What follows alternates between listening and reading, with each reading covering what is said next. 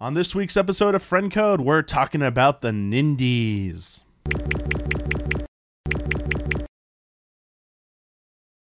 Hello, everyone. Welcome to a new episode of Friend Code. I'm your host, Michael Damiani. This week, I'm joined by Ian Hinck Hi. and our special guest from GameXplain, Ash Paulsen. Hello there.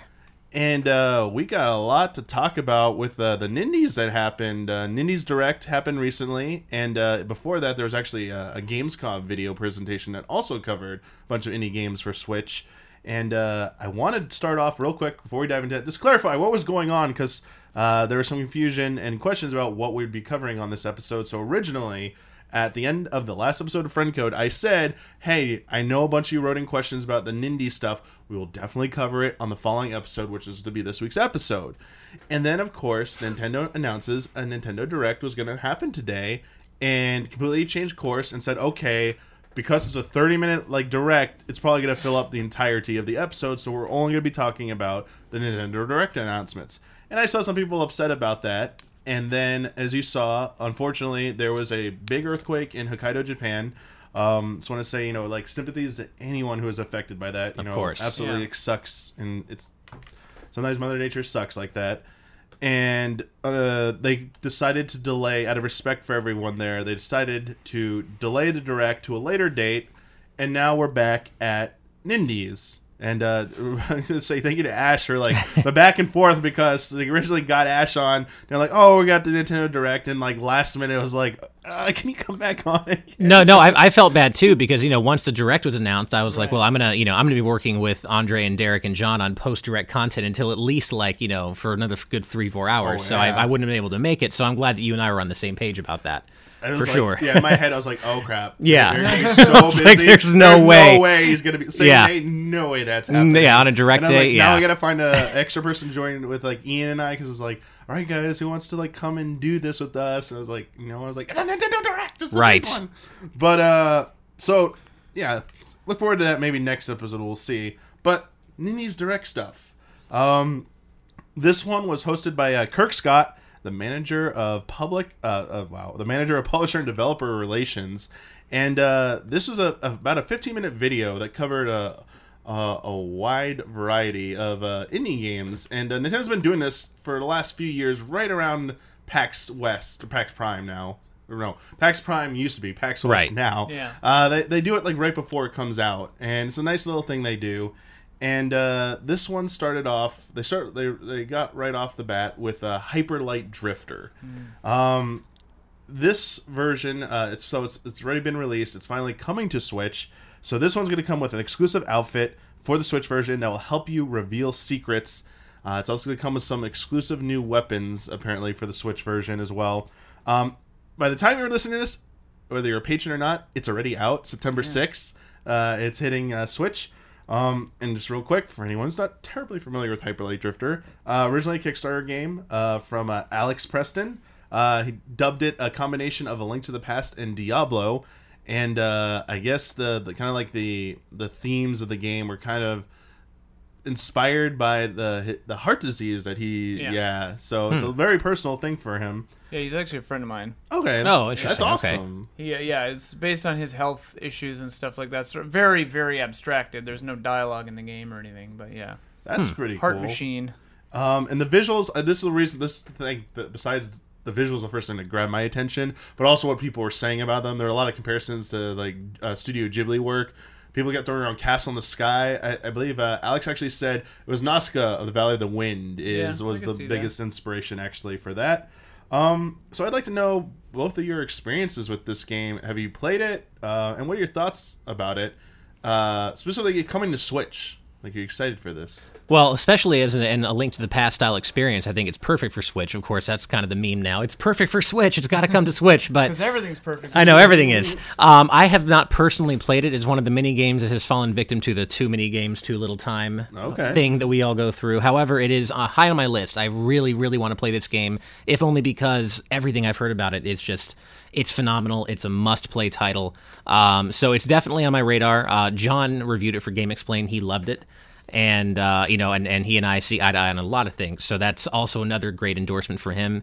I love the art style. I love the whole, just the overall vibe of it. I didn't know that about the the the, uh, the guy who made it is your friend, and it's based on his health issues. So Yeah, I think yeah. going into it knowing that, I think is going to make it even more interesting for me. Hmm. And uh, yeah, this is a game that is absolutely on my radar and has been on my radar. I just haven't had a time chance to play it yet. Yeah, it's uh, visual. The visuals are my favorite, part, and the music. I think Disasterpeace. Rich Vreeland did the music. Okay. Um, but yeah, I, I'm pretty sure he did all the music. Maybe other people did some too. But uh, yeah, visually, I think it's an amazing game. Uh, I'm looking forward. I'm gonna play it on the Switch for, for sure. I'm gonna download it later today. Oh, today. Probably. I mean, Oh, yeah, it came 'cause- out today. Right. Yeah, yeah, that's Might well. true. uh, What kind of music is it? Like, what's the soundtrack like? Uh, kind of like ambient electronic synthy, kind Nice. of Blade Runner-y. Very cool. Okay. Um, yeah, That's good style. yeah. yeah, it's a good Definitely down style. I like that style. Definitely down for that. Yeah. I, I, I have to admit I'm in the same boat as you, Ash. Uh-huh. Actually, this is something that I never got around to. Um, there were I think two times I almost like pulled the trigger on trying to jump into it, but I think uh, especially now it's coming to Switch, it's definitely like have to get this at some point, have to dive in. I think uh, the holidays uh, is when I'll probably get in because uh, the last few last December I actually picked up like two or three different uh, indie titles off the the Switch eShop. I was just like, yeah, I'm gonna just try through these out. And now it's like, now it's gonna be. I have a lot to choose from that are great. Yes. uh, this is definitely gonna be at the top of that short list now. Um, like, last year was a SteamWorld Dig was the one too. Was the one that like stood out Yeah. the most. I had a blast. The game is that. fantastic. Two? Yeah, two. Yeah. SteamWorld Yeah. Dig two. Man, all those are so good. Yeah. And then Heist uh, is really the good, the too. Blossom, the Zelda like game, Blossom Tales. Blossom Tales. I was actually that's what came to mind when you said December because that's what I was playing in December Mm. as well, and that was really good. So I, I I I recognize the quality, but I have this. This is a, this is a personal personal Damiani issue here. Uh-huh. Uh, I have a weird like. I don't want to say maybe it's a bias. It's almost like an aversion to like anything that is labeled a Zelda clone. Okay. I, I go into it and my mindset just like changes, and it was trying to. I guess some of the the parody of it was just to me didn't didn't sit well enough with me, and I'm Sure. sure, and that's just a me issue, and it was just taking me away from the gameplay so much that. I just wasn't enjoying it because of that. Even though I knew the ga- like I, was- uh, this gameplay was actually good, and I was enjoying it, but the like the narrative stuff, and like the parody stuff It's at like the beginning, jokey or yeah. Oh, okay. sure. I know what you're like talking the about. opening like literally tries to be like the story it tries to like say it's like a legend or something they cut it off like, Totally. yeah Yeah, I know what you mean. i was like oh come on i mean Yeah. guess it's cute it's funny but at the same time sometimes you just are too deep into a, a fandom and it just that's just You're the too reality deep. You're too deep, Damiani. No, I totally hear you. Although I, I, I feel like it keep- did do that kind of aping the 2D Zelda style quite well. Although most Okay. people at the time were saying that it was like it was a link to the past or based on a link to the past, and I actually disagree. The way the the, the, the size of the character and of the main character herself and the way she moves actually reminded me more of Link's Awakening. I was gonna say game boy uh, legend of zelda was the vibe i was getting from it Right. Um, I mean, I never, I don't think I went into it thinking, oh, this, this is a link to the past clone or something like that. But that's what people are saying. I mean, I didn't play all of it, so obviously Sure. I can't speak. But what you just said, and Yeah. going up, And the I little did play all of played, it. yeah, I played an hour. Uh-huh. it, I was like, yeah, this is a Game Boy Zelda ish game. Yeah. that's pretty cool. Yeah. Probably games. they just said the one that most people. Are Yeah, you, when you throw out a link to the past Yeah, for everyone's like, retro "Oh, Zeldas, right." it's Yeah. it's the mainstream pinnacle. But you know, some like other people are like, wait, don't forget about Link's Awakening. Yeah. Then all I- the other people will be like, don't forget about the Oracle games. Right. And some Yeah. people will even be like, don't forget about the Minish Cap. Yeah. I will say that it's a shame you didn't get to the end because some of the best music in that game comes at the final dungeon. Oh. So it is worth it to get to the end I'll if you're go a big listen to it at yeah. You can at least least. listen to it. listen to the soundtrack. Yes, it's worth it. I know that it doesn't the playthrough. Yeah. it doesn't exactly give you the same Sure. feeling of because you know music listening on its own without the context is a whole different thing for your first experience versus experiencing it like in an epic fight or something like that. That is why I have not listened to Xenoblade Chronicles 2 soundtrack yet because I have not had a chance to play the game, and I refuse. Yes, I refuse to not to hear that game or to hear that soundtrack in anything but the proper context for the first time. I So was, like, very wise, very wise. Um, we have our first question um, submitted from our patrons, and it comes from Adam. And uh, these are this question is about Hyper Light Drifter. I didn't get a lot of questions about specific games listed in the direct, um, but these are all questions uh, centered around uh, indie or nindies from for the Switch. and uh, just broader questions about that. And as I said, the first one comes from Adam, and Adam says, "Yay, Ash returns!" in hopes that a direct doesn't derail this episode. Wow. and they wrote that before. The and it sure did, or almost did. Yeah. So, very But the best kind of derailment. That's you know? great. Like anytime you get double a direct, derailed. It's Um, great. I'm scared of indie games. Lately, the major ones I've tried fall into two categories multiplayer or extremely difficult. I'm currently dying my way through Hyperlight Drifter. Ian, next time you hang out with that dev, shake your fist at them for me. Will do. Nice. Do indie games crank up the difficulty, or am I just bad at games? Or do the easy ones just not get as much attention? Are there any good, relaxing indie games coming up that you would recommend to someone with subpar reflexes? Thanks and have a good one, Adam. All right. Well, we actually were just talking about one. Of course, now difficulty is relative. You know, mm. a one game, one person's hard game might be another person's easy game. But Blossom Tales, actually, I think, is a good mm. example of a indie game that is perfectly manageable difficulty wise. And now, of course, that is one that's not super popular. It hasn't gotten a lot of attention, but one that has, and I may get a little flack for this because some people consider this to be a really hard game, but Shovel Knight is one of the highest hmm. profile indies you could, you know, ask for. And it had the way its checkpoint system works or its death system works is that there are no lives. You can never run out of lives, and you can hit or skip as many checkpoints as you want thus adjusting your own difficulty on the yeah. fly. So if you hit every checkpoint, you're never going to get kicked back too far if you die. And personally, I think Shovel Knight's very manageable if you do that. So and and you should play Shovel Knight anyway. Like please play Shovel Knight. It's phenomenal. So I think that's a really good one personally. It's a good suggestion. I would uh, I would recommend.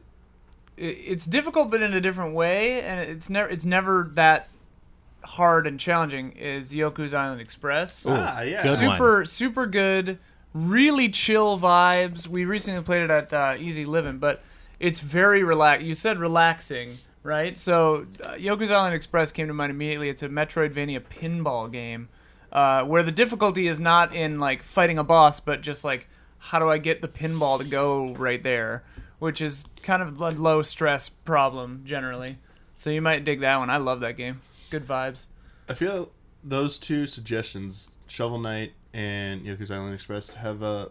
I think the the the even with the generous checkpoint systems or that focus, watching them, or at least Yeah. watching Yoku's at, at Easy Living, I played through Hollow Knight. I think the reflex part, they're saying like I don't have the greatest reflexes. Sure. Even with a generous checkpoint system, I think if you fail enough, you just kind of get turned off. That's fair. You could, you could be take a break, but if they're constantly experiencing it, so I guess are there any like more adventure or like narrative driven ones you could suggest? that are- yes. yeah. As a matter of fact, I'm playing one right now called Cosmic Star Heroine, and Oh, it's always yeah. wanted to play that It, it's absolutely it's so Chrono Trigger inspired. Oh. It's so clear that the battle system is ab- is totally inspired by Chrono Trigger, which in my opinion you can't ask for a better inspiration because that's my favorite game of all that on time. Switch? It's on Switch now. Yeah. Oh, whoa! I gotta get that. Yeah, and uh, and you can adjust the difficulty on the fly. It's a, it's an RPG, a JRPG style game, uh, and you can adjust the difficulty on the fly. And I've been messing around with the various difficulties.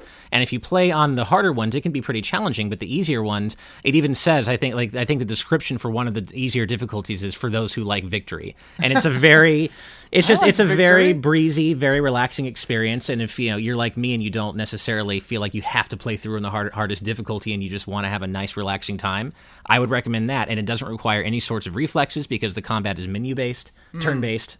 So yeah, I, I would absolutely recommend that one. Um, yeah, Cosmic Star Heroine. I like. I, I haven't finished it, but so far from what I played, that's a few hours. I'm really enjoying it.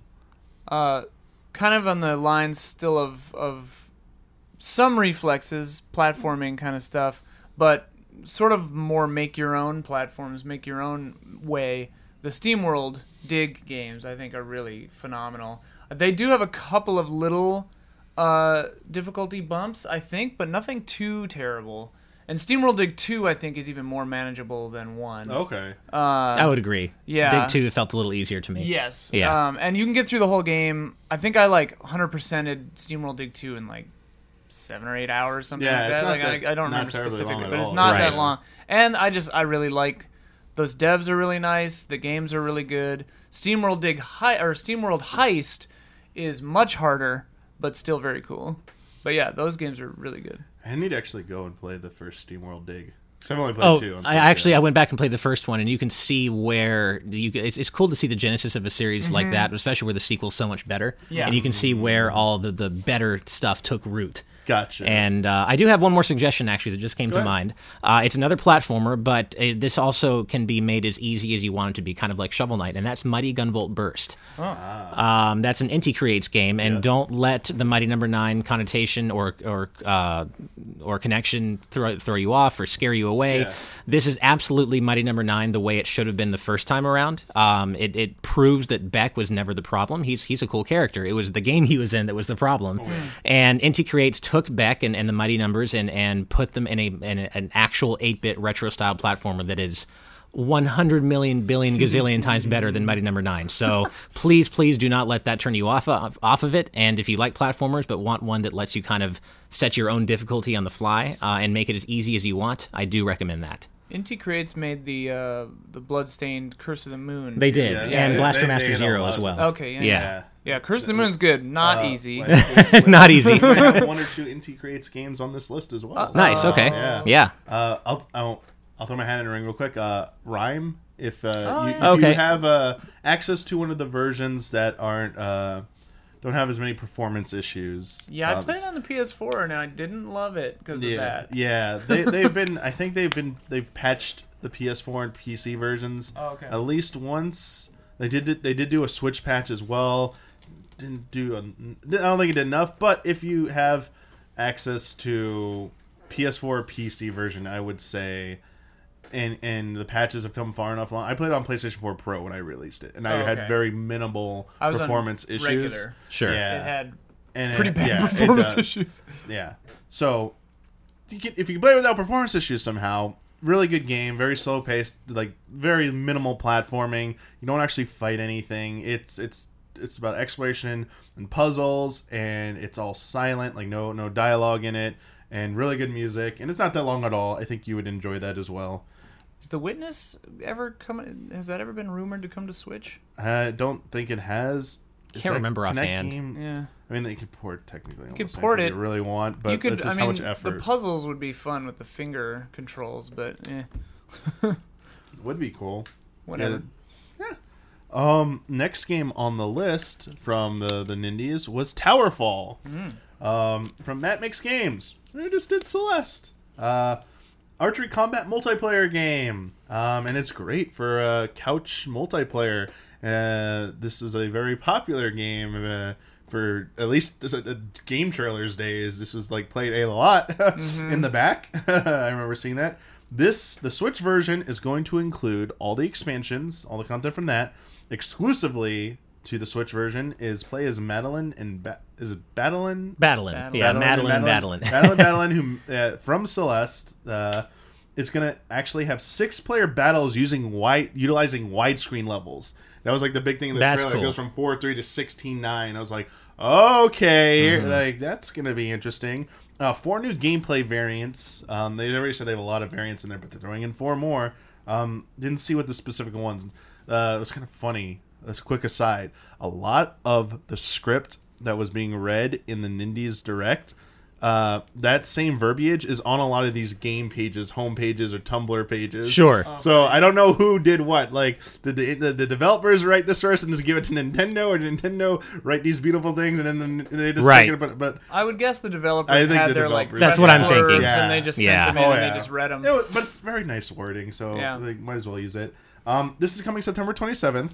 Um, and so obviously I know Ian has played Towerfall. Um, ha- ha- have you have you played this game before, Ash? I have. I have it on PS4. All right. Um, and I mean, I I don't know what else what I can say about it other than it is perfect for Switch. I mean, it it really is the whole couch multiplayer vibe, the the retro style graphics. It's not the kind of game that's good, you're going to have a compromised experience because the Switch is lower specs or anything like that.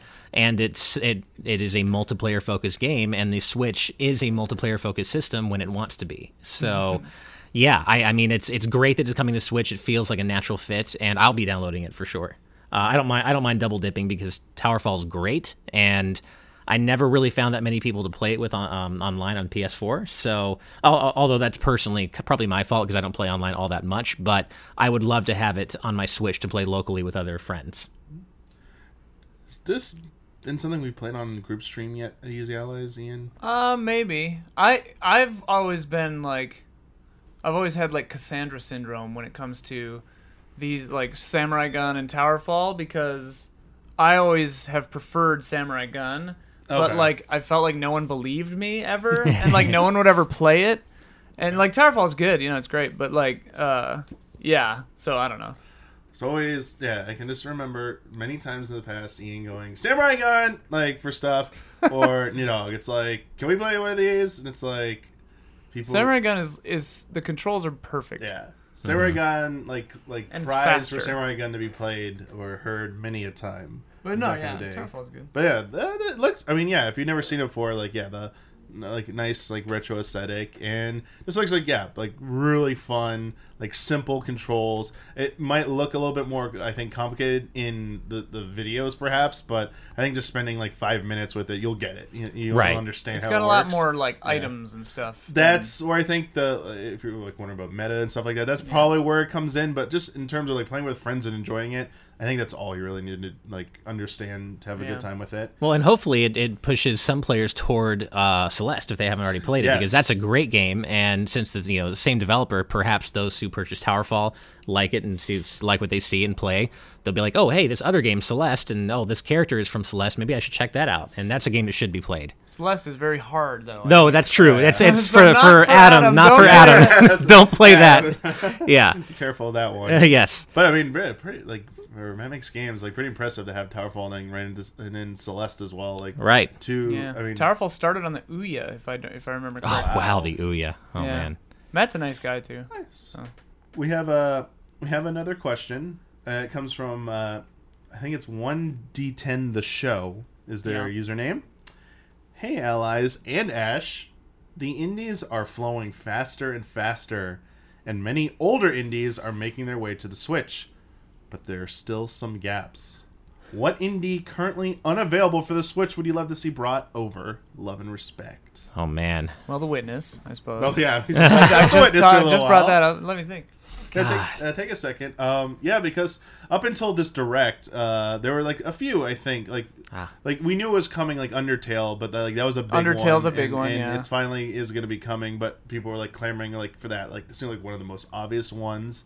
Um, thinking about so, like some of the old old stuff, like going back to even like Wii days. Like uh, Yeah. is is it on Switch? World of Goo. Uh, World of Goo is I on think Switch. it So it is, is. Yes. Okay, that's one. Yeah, so thought is Cave Story.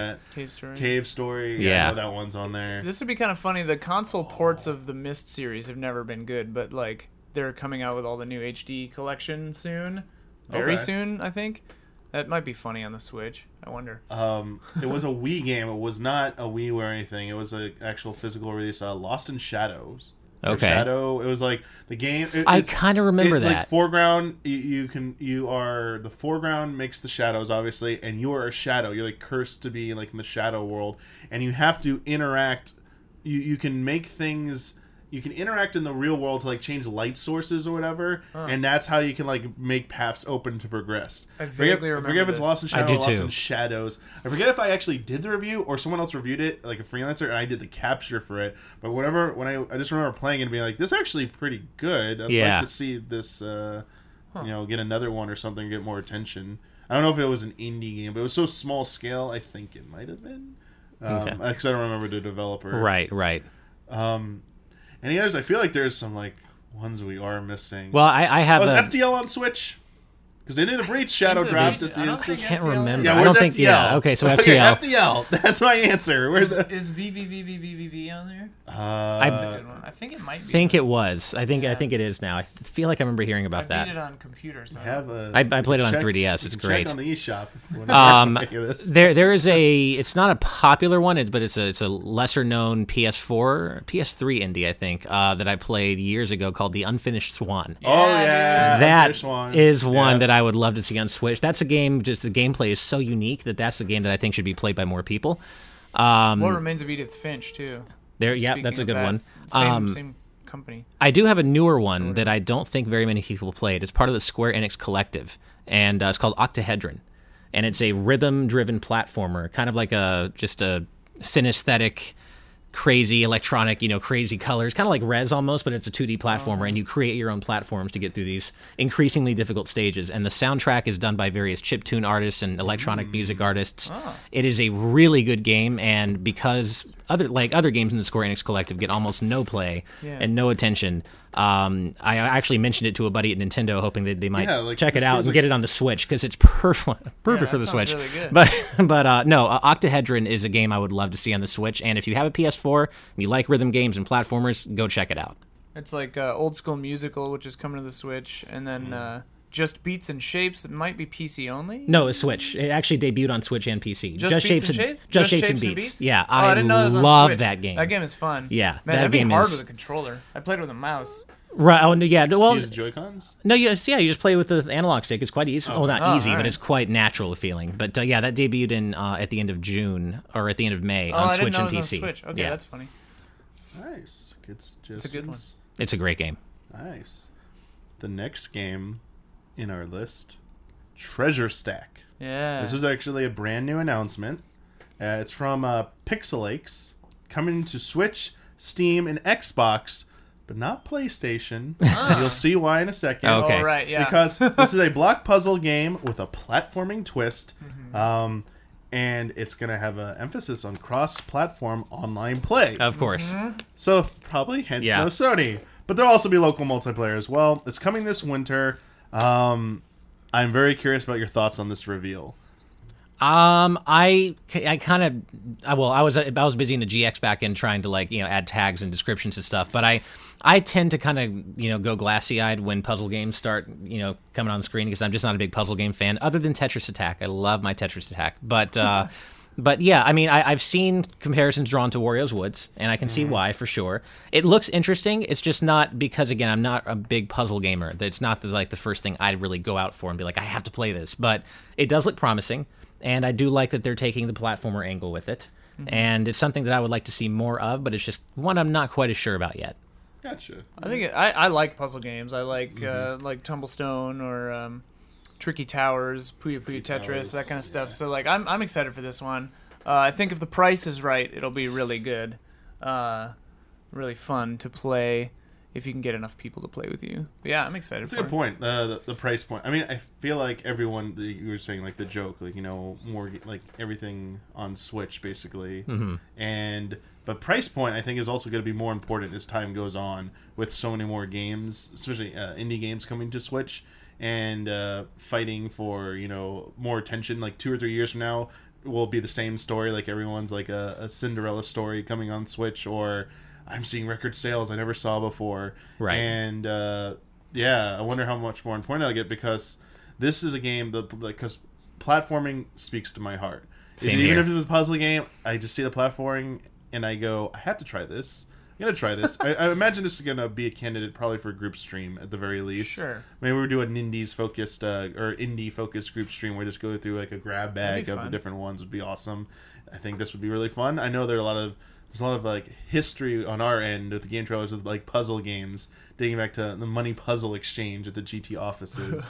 so those things get pretty heated. But just the thing about like the different characters you select, there's like uh, items and progression stuff as well Oh, okay. in there, and uh, yeah, it just seemed like a lot of effort and, and a lot of depth to what is a puzzle, essentially a puzzle game, uh, like a, a, a block puzzle game, which I don't know if I really am accustomed to that. So it's kind of, I mean, Right. I'm not, I haven't gone on like in a deep dive in the, that genre of games, but at the same time, it still kind of strikes me as a little bit impressive. Right. Well, it, it is something that I do want to check out because, as you'll see when we talk about a game uh, coming up uh, from the Nindies Direct, I don't I don't have a blanketed dislike of puzzle games. There are certain games when I play them, I'll make a definite exception for, and this may end up being one of those games because of the platformer angle.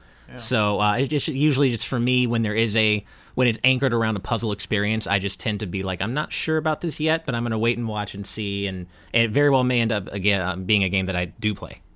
Very good point. We have uh, our next question. All right. From Straw Hat Ninja. Oh, uh, Straw Hat Ninja, I recognize that name. They're a backer for us too. Thank you, cool. Straw Hat. Greetings, allies, and Ash, who also says, Congrats on hitting a million subscribers. Thank you very much. dang. Yes, Very good. Congratulations. thank you. Very, yes, very nice.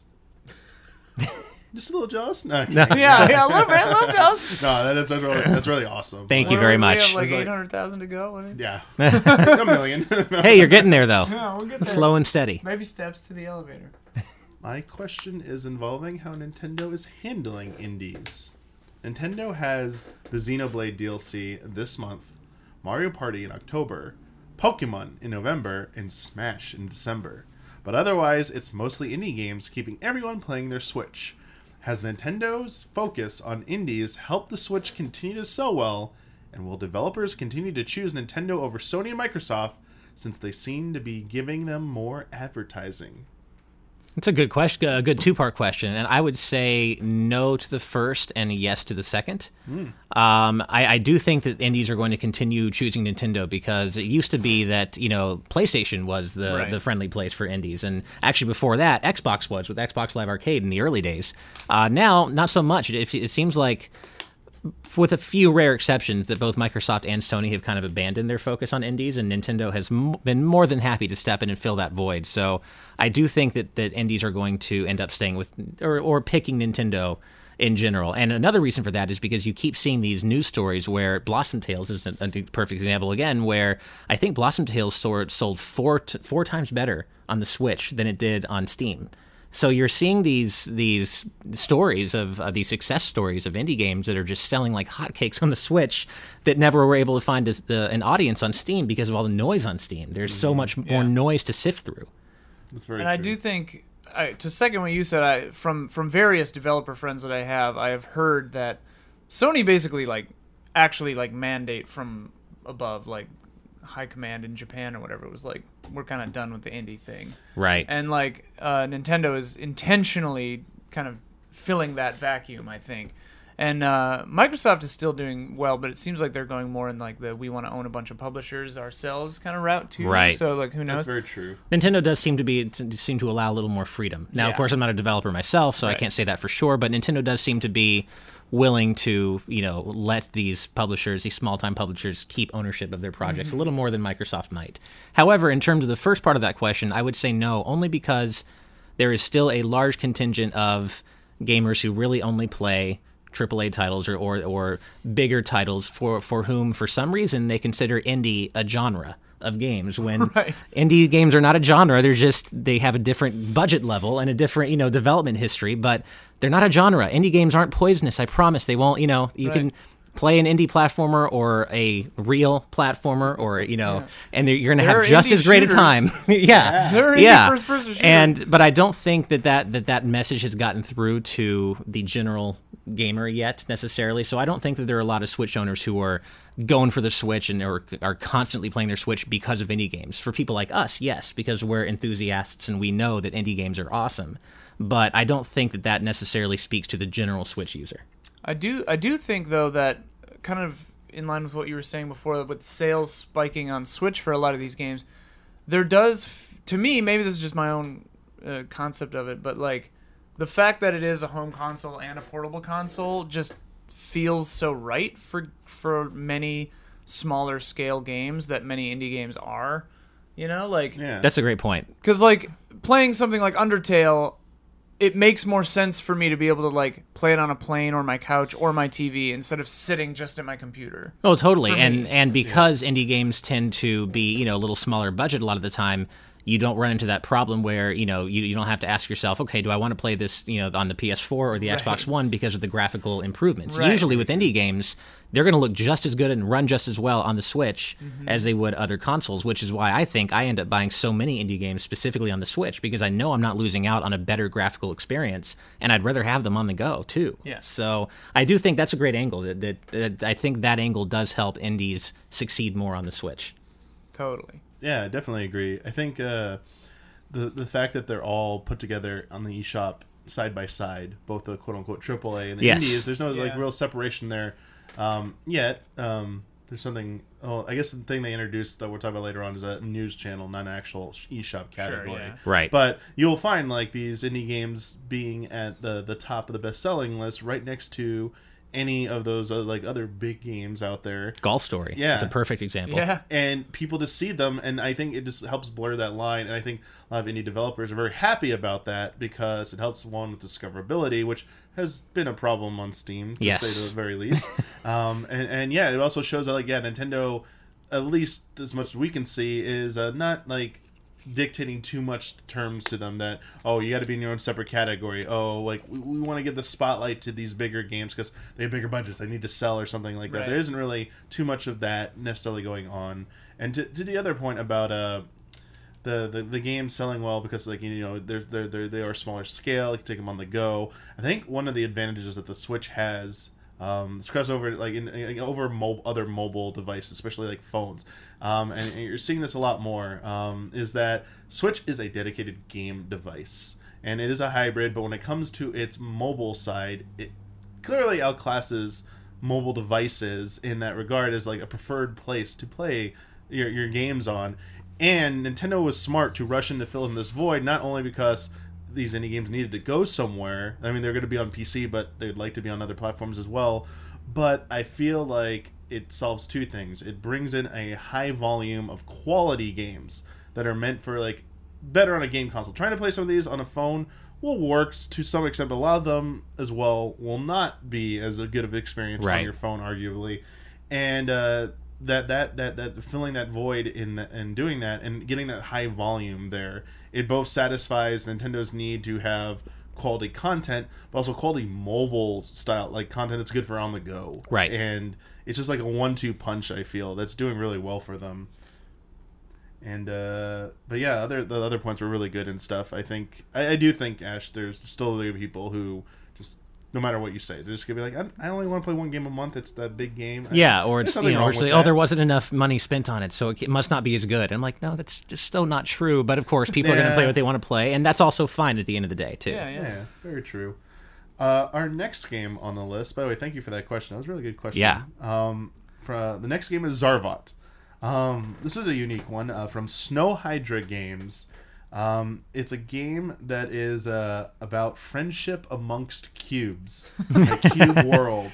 And it's focused entirely on three cube friends as they live their lives in a realistic cube world and it's hilarious because then it says all this information is from all these game pages by the way play with up to four friends in both ultra competitive and party modes and blast your way through over nine different destructible worlds so it's like oh it's like fa- friends living together in Right. harmony. Right. blast your Blast way the, the Well, during dichotomy the- there I don't know if it's in the story mode or what, but they talked about fighting bananas. yes And on the Switch, there's like a Joy-Con there's an controlled exclusive banana Joybot monster. character. It's called Yeah. Joybot, and you control it with the Joy-Con. That's awesome. and the levels are origami. I'm, I'm uh, the visual ident, the like, the like design identity of this game is confusing to me at this sh- stage. Right. It probably all makes sense when you Yeah, play when it. you play I need to yeah. see more of it for sure. Right. Oh yeah. I, I will say that I already like the sound of there being a party mode and a hyper competitive mode because Mm-hmm. this is something that a recent indie game that we just mentioned, Just Shapes and Beats, Yeah. that game does as well. And that game can be brutally difficult, which Mm-hmm. is great because if you have people over who don't play games as much, you just put on party mode and people can still have fun, but it takes all the skill based element out of the window. And I think. Game, I, I love it when games meet people where they are, regardless of what that is. I think I think games should strive to meet people where they are and be and allow themselves to be played in a way that suits their consumers best. Now that, that doesn't that can't apply to every game, of course, but in general, I prefer when games do that. And party mode is a great way to take a game that is otherwise really skill based and open it up to the layperson, people who may not play games as much but still want to have a good time at a party.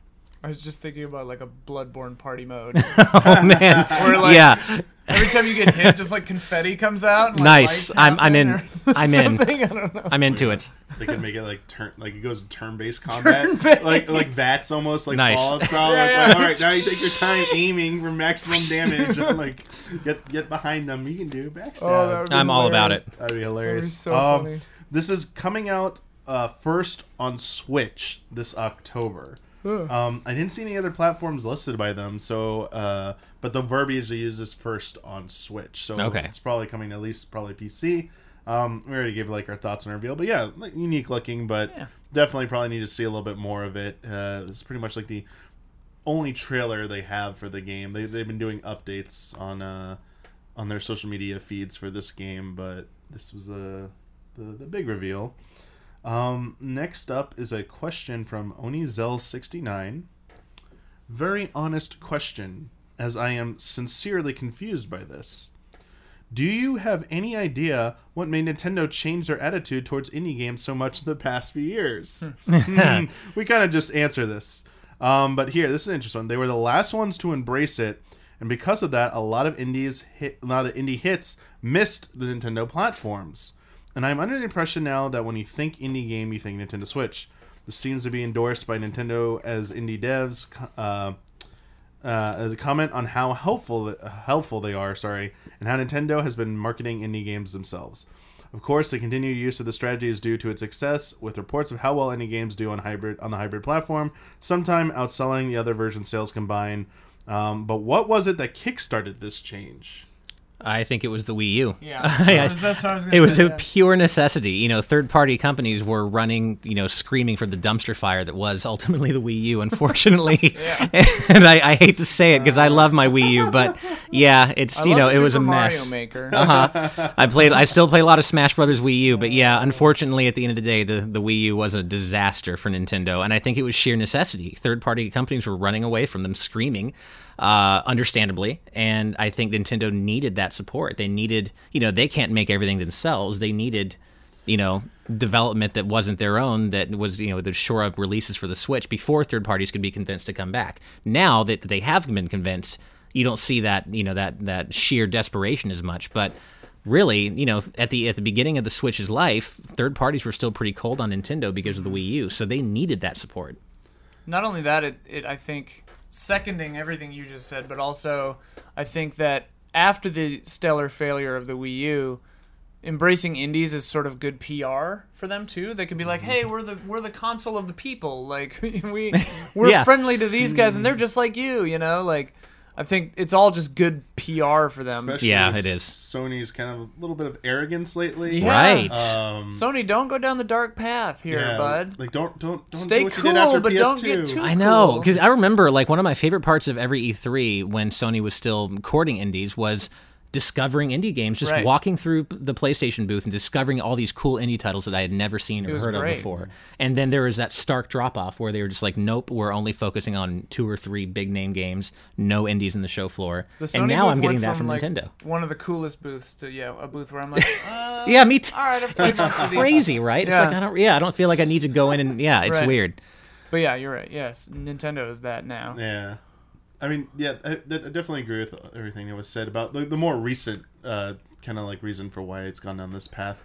I think though there might have been this this speculation, a theory of mine, but based on earlier trends, like way like even before the Wii U's generation, um, I think Nintendo might have become uh, acutely aware that there might be a problem with the pipeline in terms of like getting third party like large scale third party support like they had been used to i think uh, the n64 era was like a, a kind of a shifting point for them and they saw well they saw a lot of good support during the gamecube era. I think they saw a lot of their usual suspects kind of like shun them on some of their franchises. Like most notably final fantasy it's like final Sure. fantasy used to be on your platform it's gone. And I think Nintendo has been like that was a wake up call to them, and they were like, we gotta, we might want to have a contingency plan someday Right. because they were feeling still pretty okay about the SNES and N64. I think GameCube was more the eye opening. Uh, Mm-hmm. We're not invincible. But Right. like you saw, because you saw when we when Wii and DS came out with the introduction of WiiWare and DS DSiWare uh, as well, that they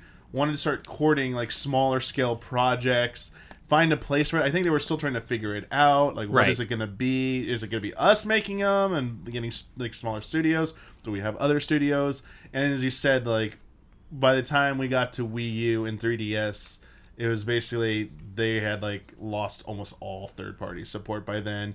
But technology had caught up with them, at least on their end, because they've always been so behind with online stuff. At least their online shops were high; eh, they exist. I know a lot of people complain about the Wii U's uh, eShop or the, the Wii U shop that it its interface is nowhere near as nice and as good as Switch. Like people prefer the Switch version, um, but at the same time, they're still were like, "This is an avenue we, we finally can deliver." We, we caught up. We can deliver you indie games or any game on here, but Right. we could very easily do this. And I think there could be a lot of reasons for like why Switch wants to, like is doing so well with this everything we talked about. There's also the the discussion to be had about whether or not the success of indies on Switch is maybe why they're doing their approach with the quote unquote virtual console and their own back catalog releases. Hmm. There's one thing I've been thinking about a lot because I see a lot of people discussing this and theorizing that maybe this is a reason why we don't have the in your face buy all these retro games because it'd be another section of, of products, a catalog that now has to compete that these indie games would have to compete with. And those are just as appealing, especially to like Right. the, the Nintendo fan base. Yeah. Yeah. Those would start to gobble up some of like, oh, I would have bought this indie instead, but nope, I got another like Right. buy Super Mario Three for the twentieth time. I've got to do Yeah, that now. that's Yeah. true. So I wonder if they like just pulled back on it and just said, "Hey, let's. This is more beneficial to us.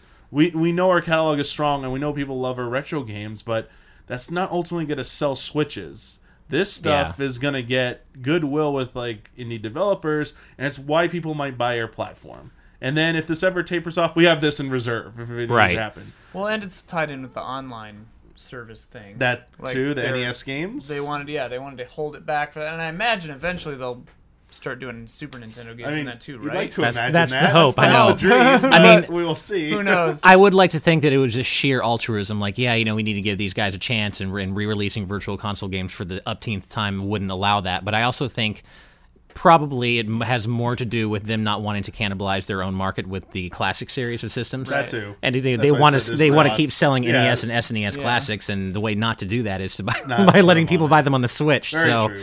yeah, altruism probably doesn't factor in. sadly, no. no. yeah. Probably No, not. This is like trying to be optimistic. But Yeah, yeah, not- yeah, yeah. probably not. I just want to like. Uh, this is, it was a nice, quaint like theory. So I was like, that's pretty nice. But, Right. Yeah, I wanted to give it a shout out. But our next game, though, he, I like this. Mineko's Night Market from Meowza Games and presented by Humble Bundle. It is a game about crafting crafts, eating eats, and catting cats. I love that. I was like, what verb are they going to use for the cats? You play uh, along with all that. You also get to play a variety of mini games like cat racing, pachinko, and whack a taco.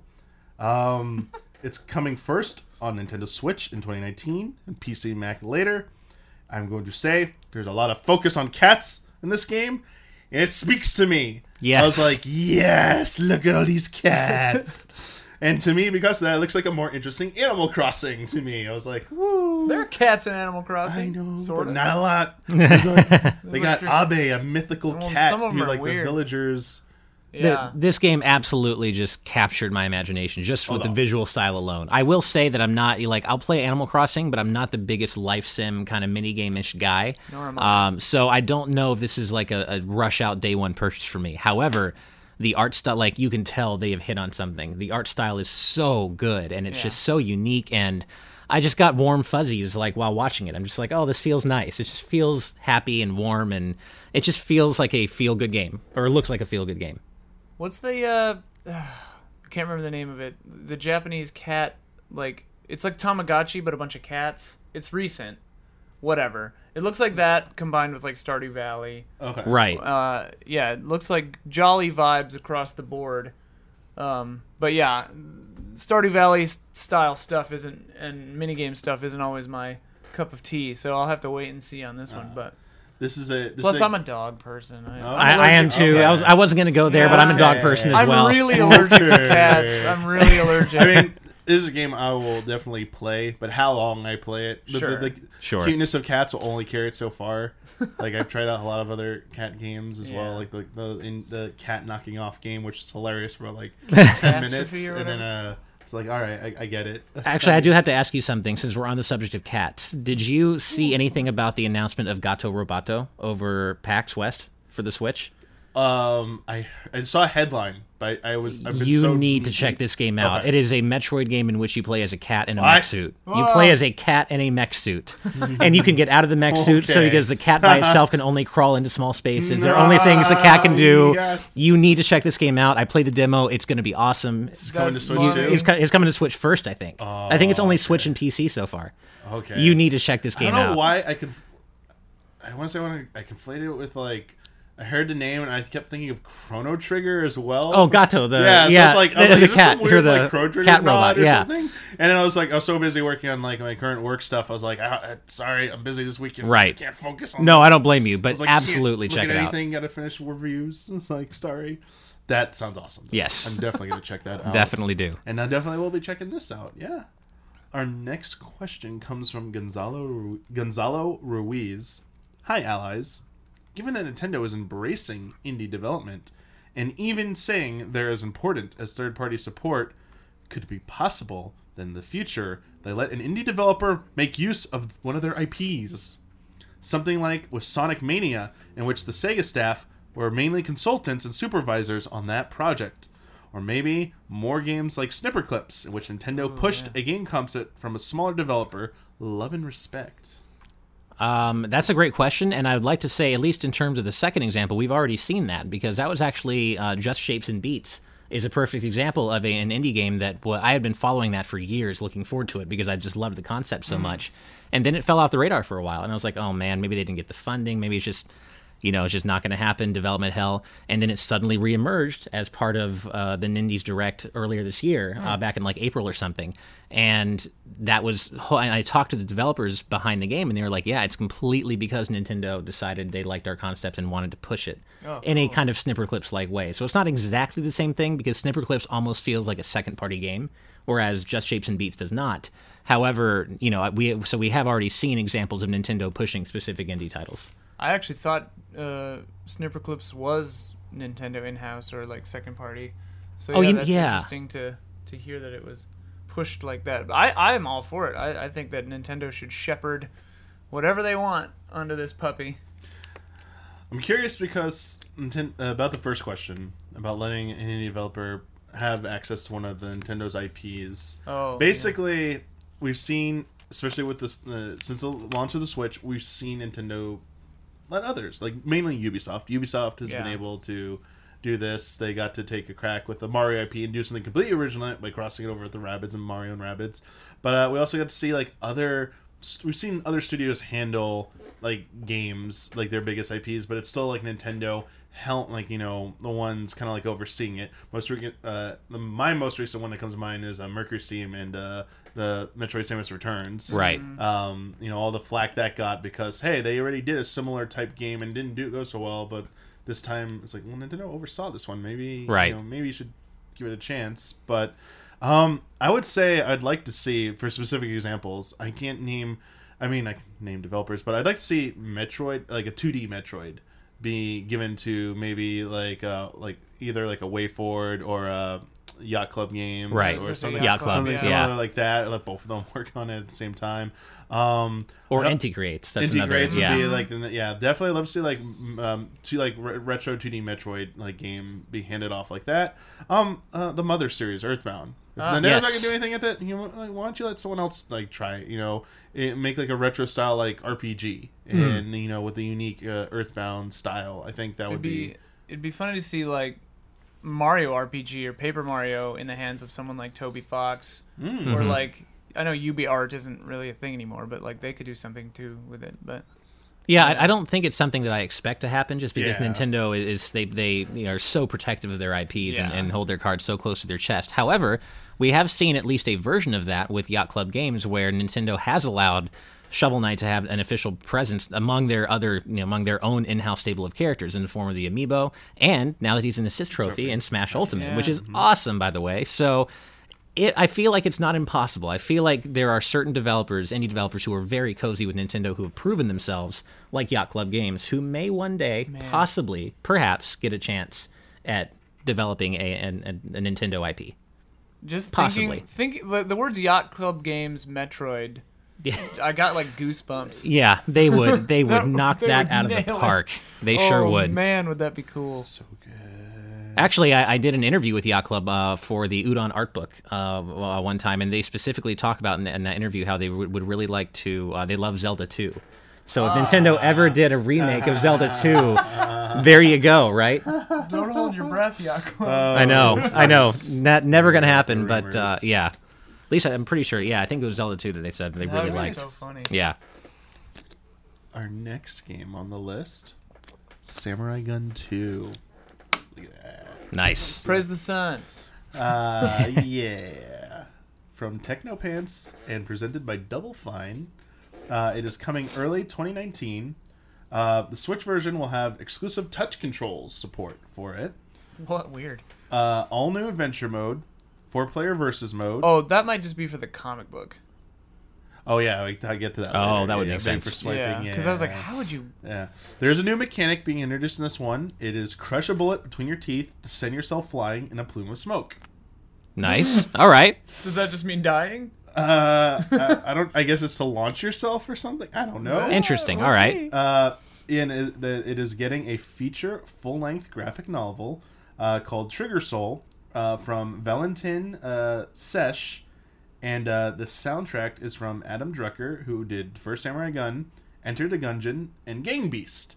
So, Right. how excited are you for this review? Oh, I'm I'm infinity percent excited, especially because I know I actually know I'm not like trying to toot my horn or whatever, but I I, I know Beau Blyth, the guy who made Samurai Gunn One, uh, and I actually he told me one time that he was like trying to stay away from computers, and I was like, you're a game developer. Yeah. it's like what do you what? But so I was thrilled when I saw that because I always get after him. I'm like, put Samurai Gunn on consoles. it's such a good game, and no one knows about it really because it's been on PC only, by and large. And like, Samurai Gunn was at PSX like years ago, and and Yeah. so like it just it like took took the breath away, it took my breath away to hear him. Because he lists those characters first, and then he just really nonchalantly, like no big deal, just says in Samurai Gunn 2, and I was like, "What? Yeah. What?" This was not what uh, Samurai Gunn was not a game that I realized I had played before. But then when we talked about it earlier, I was like, oh yeah, so I actually did play the original Samurai Gunn at an indie mixer event years ago, and Yeah. I loved it. Yeah. And when I realized that this is the sequel to that, I'm like, oh man, instant purchase. Yeah, because I I, I, know why you love it so much. It's, It's- great. It, it's one of the best f- controlling games It's I've really played. Yeah. It it the one to one is just it, perfect. Uh, yeah, I played it on on my friend's laptop, like an indie build, like must have been seven years ago. Mm-hmm. It was the first time I ever played it before it was out, and I've been in love with it ever since. And uh, it's never been on a console. Yeah. it's driving me nuts. What it sounds like from the trailer, and I don't know if this is true or anything, but uh, it sounds like there's a new there's a new story mode, an Yes. adventure mode with characters and a story. I'm very excited about that. You can play it alone or with a friend, I believe. Uh, but then there's all the multiplayer maps with some new maps, probably. But what it sounds like to me is this is Samurai Gunn 1 coming to consoles, refined, polished, a bunch of new content, and an adventure on top of it. I feel like yeah, the, especially yeah, Right. The video in the direct, the Nindies direct made it seem just like that. Yeah. They, like, yeah, Which is did- great. Yeah, Uh, you know, it coming to consoles at all is phenomenal. Yeah. like the story was like what, like people overdosing on gunpowder or something. Is that It what was it some is? Weird, oh, Oh, sorry, man. I didn't mention that. That's some weird, crazy. It's like hilarious. It's like a, a metropolis falling apart. Yeah, or Metropolis something. falling apart because their citizens are like ODing on gunpowder that's being stored That there is by like the, like hilarious. the tyrant guy. That I is was so like, weird." What? You can gunpowder apparently is you can Yeah. like there's gunpowder green tea right? That's got gunpowder in it apparently. Don't smoke Who knew? After. Who knew? apparently, I, I think it's got real gunpowder in it. I don't know. I'm not. Sh- seems crazy to me. yeah. I will not be trying it if it. Well, yeah, I've had it. It's something good, I would. good. Okay. Interesting. Uh, Maybe it's just called that. I don't know. Let us know in the comments. it's, uh, yeah another another one to get excited for there. Ugh. Yeah. Ugh.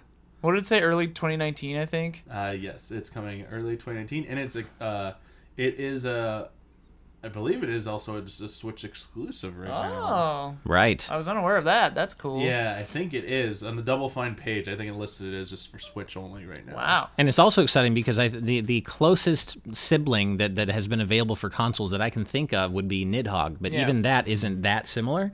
So it's, it's really cool to get this specific game on consoles because I remember having that same exact discussion Yeah. with Samurai Gunn's creator at that indie mixer event. I'm like, is this ever coming to console? Because I would die to play this on a console. So now now I can, and I'm glad I remembered that this is that's what that is because I really want to play it again. He's a genius, and and he's like the nicest guy, and he he never would toot his own horn or anything. But I just think he's so good at development, and yeah, seeing this is so exciting, Awesome. man. This will definitely be a Yeah, it's like it's like it's like Nidhogg if you had three bullets and there were eight people. That's a really good way to put it. f- and faster somehow. Yes, it is Yeah. faster. Paced. Yeah, it is very fast paced. Um, our next question comes from Mike Spam. Hey y'all, and it's written like that. A friend of mine mentioned how he felt that Switch's indie focus is a replacement for the Wii U's Virtual Console. Ah. Do you think this is a fair statement? If so, how do you think you would have felt about the Wii U if it had the same level of indie focus that the Switch had instead of the Virtual Console? So if they went the same approach that they're going with Switch right now. How would you feel? Hmm. So hmm, it's it's hard to say because I don't think it's necessarily a replacement for the Virtual Console for the reasons we kind of Yeah, yeah, already. we already covered Yeah. that. I Yeah. It's more about.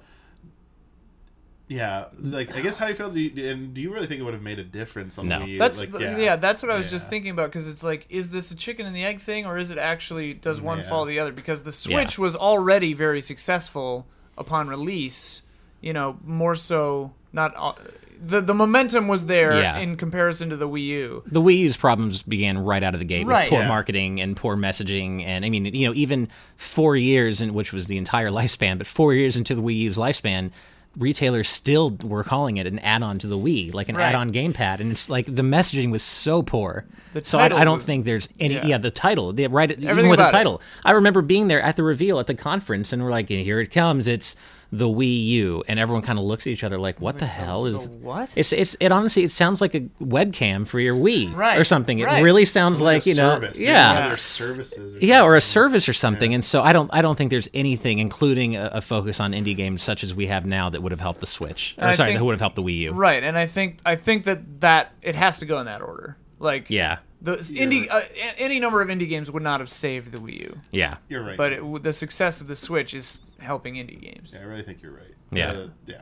Everyone it wasn't just indies. As we said, everyone Right. underestimated the Switch. Right. And it's just I think because of the nature of their smaller scale and usually smaller budget, so many games take forever to develop. Not like trying to knock its easier work or anything like that, but with games that developers had already released, I think it was easier for some of them to catch up and get out on Switch faster. Whereas like the AAA publishers, like crap, it's gonna take us a while to get some games. Right. Like, here's some ports, but uh, it's gonna be a while before you see those uh, those big games on We there. just we just need Super Mario Maker to come out on the Switch, and then we can forget about the whole Wii U incident. I know, right? And we actually, we to speak to that point, Damiani, we've seen proof of that with, uh, you know, like releases like the Mega Man Legacy collections. It took Capcom, you know, a little bit of time to react to the Switch's market success, and then be like, "Hey, sorry guys, we hear you. Okay, here's everything you want on Switch now." Because uh, you know they were, were always planning on doing it if the Switch did well, but they needed time to react. Yeah. And and AAA developers can't, they aren't quite as mobile. They can't react quite as quickly as a smaller indie dev can. So I think we saw that play out in games like Mega Man Legacy Collection and such. That's reminded me for I think the, the Disney Afternoon collections isn't on. Switch. It's still not, which is it it must be a rights lot. thing. There has to be a license. Yeah, it has it to has be. to. They probably signed inked the deal, and the platforms that were listed were like it and And it might not have sold well enough for them to be like, is, is it worth paying for the rights again for the Switch? yeah, Yeah. very true. I wonder how hard, like, if you're developing in Unity, can you just deploy to Switch? I wonder if there's like a just a package you can get and that does it all for you, or if it's more complicated than that. If you know, let us know in Yeah, the comments for this video. We'll, we'll bring it up in a following episode. I promise you that. Um, the next game was uh, Bullet Age. We're getting near the end of the list here. Uh, Bullet Age from Halfbot, uh, a two-person indie studio. Oh. Uh, this is a co-op action game that mixes gunplay and swordplay with platforming. Um, they use HD Rumble not just for attacks, All right. but for locating secrets in there. So nice, like little throwback there. Um, the Rumble pack, Kind of like the Uh, Stone, of Agony. I was going to say Stone of Yeah. Agony style, yeah. What's Uh, that from? Or is that- Ocarina of Time. Oh, okay, Yeah. okay. Yeah. That's Uh, I haven't played that one. Oh, That's the one I haven't played. I know. Oh, I know, man. I know. I know. It's okay. Fair I know, enough. I know. It's coming. I didn't s- have. I didn't have it. I'll have to, Sorry. I'll, I'll have to help you out with that. Ian. I know. Um, it's coming to Switch as a console exclusive this November. So, thoughts on this one? Looks cool. It does look cool. Uh, This one, this one kind of got lost in the in the noise of the rest of the games for me because I think just genre wise and mechanically, it looks Yes. very just standard video gamey, and that's fine. There's nothing wrong with that. But there were so many eclectic titles shown off as well that I think it just kind of got lost in that noise. But having back gone back and watched it again, it does look really cool. Well, and, And, I think yeah. if I were programming this Nindie, I would have not placed this directly after Samurai Gunn, Right. Because they look Ye- kind of similar. The the blade swap uh, swipe is similar, you know. Yeah. Yeah, maybe Just put something in between between 'em. up because Yeah. they Yeah. similar. But yeah, Unfortunately, yeah, I, I do think that that might that may have had something to do with its placement. But at the same time, I think, uh, yeah, I do. Upon like watching it, I, I took a second look at it because the first I rewatched their trailer on their own site, uh, which basically just what was in the the Nindies Direct, and yeah, I think it's the co-op part of it. I think that might be the real hook for this. Yeah. I feel because everything else about like progression, like you know, finding new items and gear and stuff like that to like you know improve your characters and stuff that it's just yeah that's it's kind of hard to do something unique with that that's not what's Yeah. going to stand out. And like the trailer kept talking about that and then but the whole time you could see the two players doing it together. And i know it presented as linear in the trailer but there was one line that made me think there might be either some form of backtracking or some form of uh it's there might be able to like some form of like actual exploration not not so much like go to the end of the level or something like that. Um and maybe i misread it or something like misread the vibe of it but ma- i think maybe that's something they may, weren't just didn't want to talk about but they were like just giving a subtle hint like hey, maybe a little more of this, Right. but we don't want to tell you about it just yet yeah. I mean, if not necessarily content or gameplay wise, but like if you get Streets of Rage or Scott Pilgrim game vibes, uh, like the co-op, yeah I think it could be really cool and good group stream or something for sure. That's true. Yeah, a lot of these other ones were like uh, more multiplayer focused. I feel, and this was a uh, cooperative, not competitive though. So Right. that was a nice difference. Um, so this next question, I didn't look up what this is because I'm relying on you two. All right. Because I think Don't it goes rely with, on me. goes with the spirit of the question. So David asks, "What is the pa- panel's current hype level for Wargroove?" Oh man. Heard A lo- of it? Yeah, I, I, a lot of people are really going to be upset at me for this, but it's like honestly like a zero because I'm not a big, but not, but that's not because it looks like a bad game. There's a difference between like me saying, oh, because it looks like it's bad, and me just saying because I have no interest in it. I don't play strategy games. I have What is? What is Yeah, that's what I was gonna ask. it. it it's basically it, it's uh kind of like Advance Wars. Oh, it's very okay. yeah. Hype level rising. So so that personally is not my thing, but that's not me saying Wargroove sucks or anything like that. It's just personally not my thing. So my personal hype level is like not that high. But I can understand why other people are really excited for it completely. And Hearing you say it's like Advance Wars, now I need because I've just heard go. the name, but I haven't. Yeah, I, need I think there's it. I there and there correct, correct me if I'm wrong. There I think there's a development pedigree behind that with Advanced Wars, such that Okay. there there may be people working on it who have worked on it. I don't know if that's tried. You know, you let us um, know in the comments if I'm Now wrong. I'm actually looking it up. Okay, Go so I could be wrong Okay, about so that. I mean, it literally looks like It looks Advanced exactly Wars. like Oh, Advanced yeah. Wars. Okay. Yeah, upcoming turn-based tactics video game by There Chucklefish. Oh, Chuckle, I've heard of them. There you go. And uh, Chucklefish has done I have seen this game. I have. Starbound, Risk of Rain, and Stardew Valley. No, Okay. there you go. Well, there's there's your pedigree right there there. you go. So it's Okay, it's so- almost guaranteed to be All right. great. It's it'll be good. Um, yeah. Hype levels rising. Yeah. That's a good way to describe that. So yeah, my, mine unfortunately remain rather low, but that again, that's only because I don't play games in that genre. Not because the game looks unimpressive, because it looks quite impressive, and it looks like it's going to be very fulfilling for fans of the, Ad- Yeah. Advance Wars for sure. I am I am interested. Also, I just got an idea. We should make a Huber themed Streets of Rage game called like Michael Huber Hype Rising. Ooh, that'd be interesting. yeah, Wargroove. Um, next up was the the World Next Door. yes. Uh, from Rose City Games, uh, being published by Viz Media, which is interesting. If you don't know who Viz Media is, manga anime licensor. You ever heard of Naruto? You ever heard of uh, One What's Piece? that? What what is that? The manga Naruto. Naruto? It's like uh, I think it's this like ninja thing. They like learn Some small time There's, like, Oh, with the- cartoon with the. Super Saiyans. Yeah, they come Right, down from like right, space and they throw like uh, power balls at each other. And that little like Ryu flute- Hadouken. yeah. Yeah, yeah, Yeah, yeah. yeah. the little That one. the Piccolo guy. Yeah, yeah, yeah, yeah, yeah, yeah. yeah, Uh-huh. yeah, I got it Yeah, now. yeah, yeah, yeah, yeah. And a pirate Uh, ship. Got it. Yes, there's definitely a pirate ship. Yeah, yeah, I think maybe could be a steamboat. uh, they this uh, so Rose City Games is interesting because I was looking them up and they uh, they do a lot of PR marketing and it seems like they're newer to the game development side of things. Uh, the other thing they the other project where they're actually involved in the game development I believe was uh, they worked on the game adaptation of OK K.O. Let's Be Heroes for Cartoon Network Okay. uh, which is a show they came out in 2017. I'm not familiar with it, but it seems to be somewhat popular. Yeah. Um, this so back to the world next door. Uh, it's about it's very story driven, but when it uh, uh, like making choices that'll affect you know relationships stuff like that. But uh, when it comes to the other side of the gameplay, it is fast paced puzzle co- like battles basically. Right. Fast-paced puzzle battles. We're gonna, Fast-paced puzzle we're gonna like stand Yeah. on runes and stuff to like yeah like make I'm symbol. in. Oh yeah. I've I'm actually Oh, I've look. actually heard it be described as weaponized bejeweled, and after having played it, I can say that that's actually not inaccurate. That is actually quite Okay. true. Did you like it though? You don't I like did. puzzle So games. this is a game I was talking about where I don't just take a blanket I hate of all puzzle games or anything. I played this because, at full disclosure, my buddies, I have buddies at Rose City Games who are working on this, and I, I actually uh, they marketed the game I recently produced, Hiveswap Act One. So I do have a professional connection with them. However, despite that, this game is a lot of fun.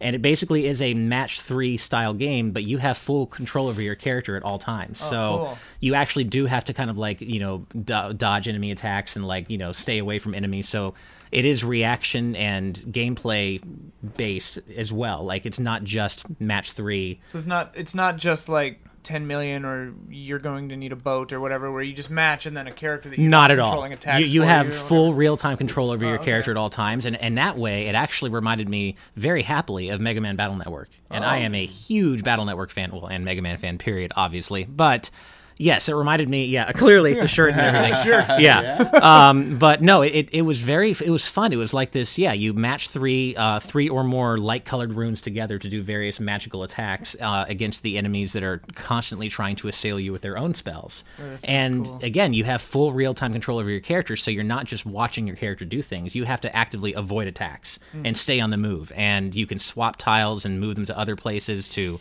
build your runes and do more powerful attacks. It was a lot of fun.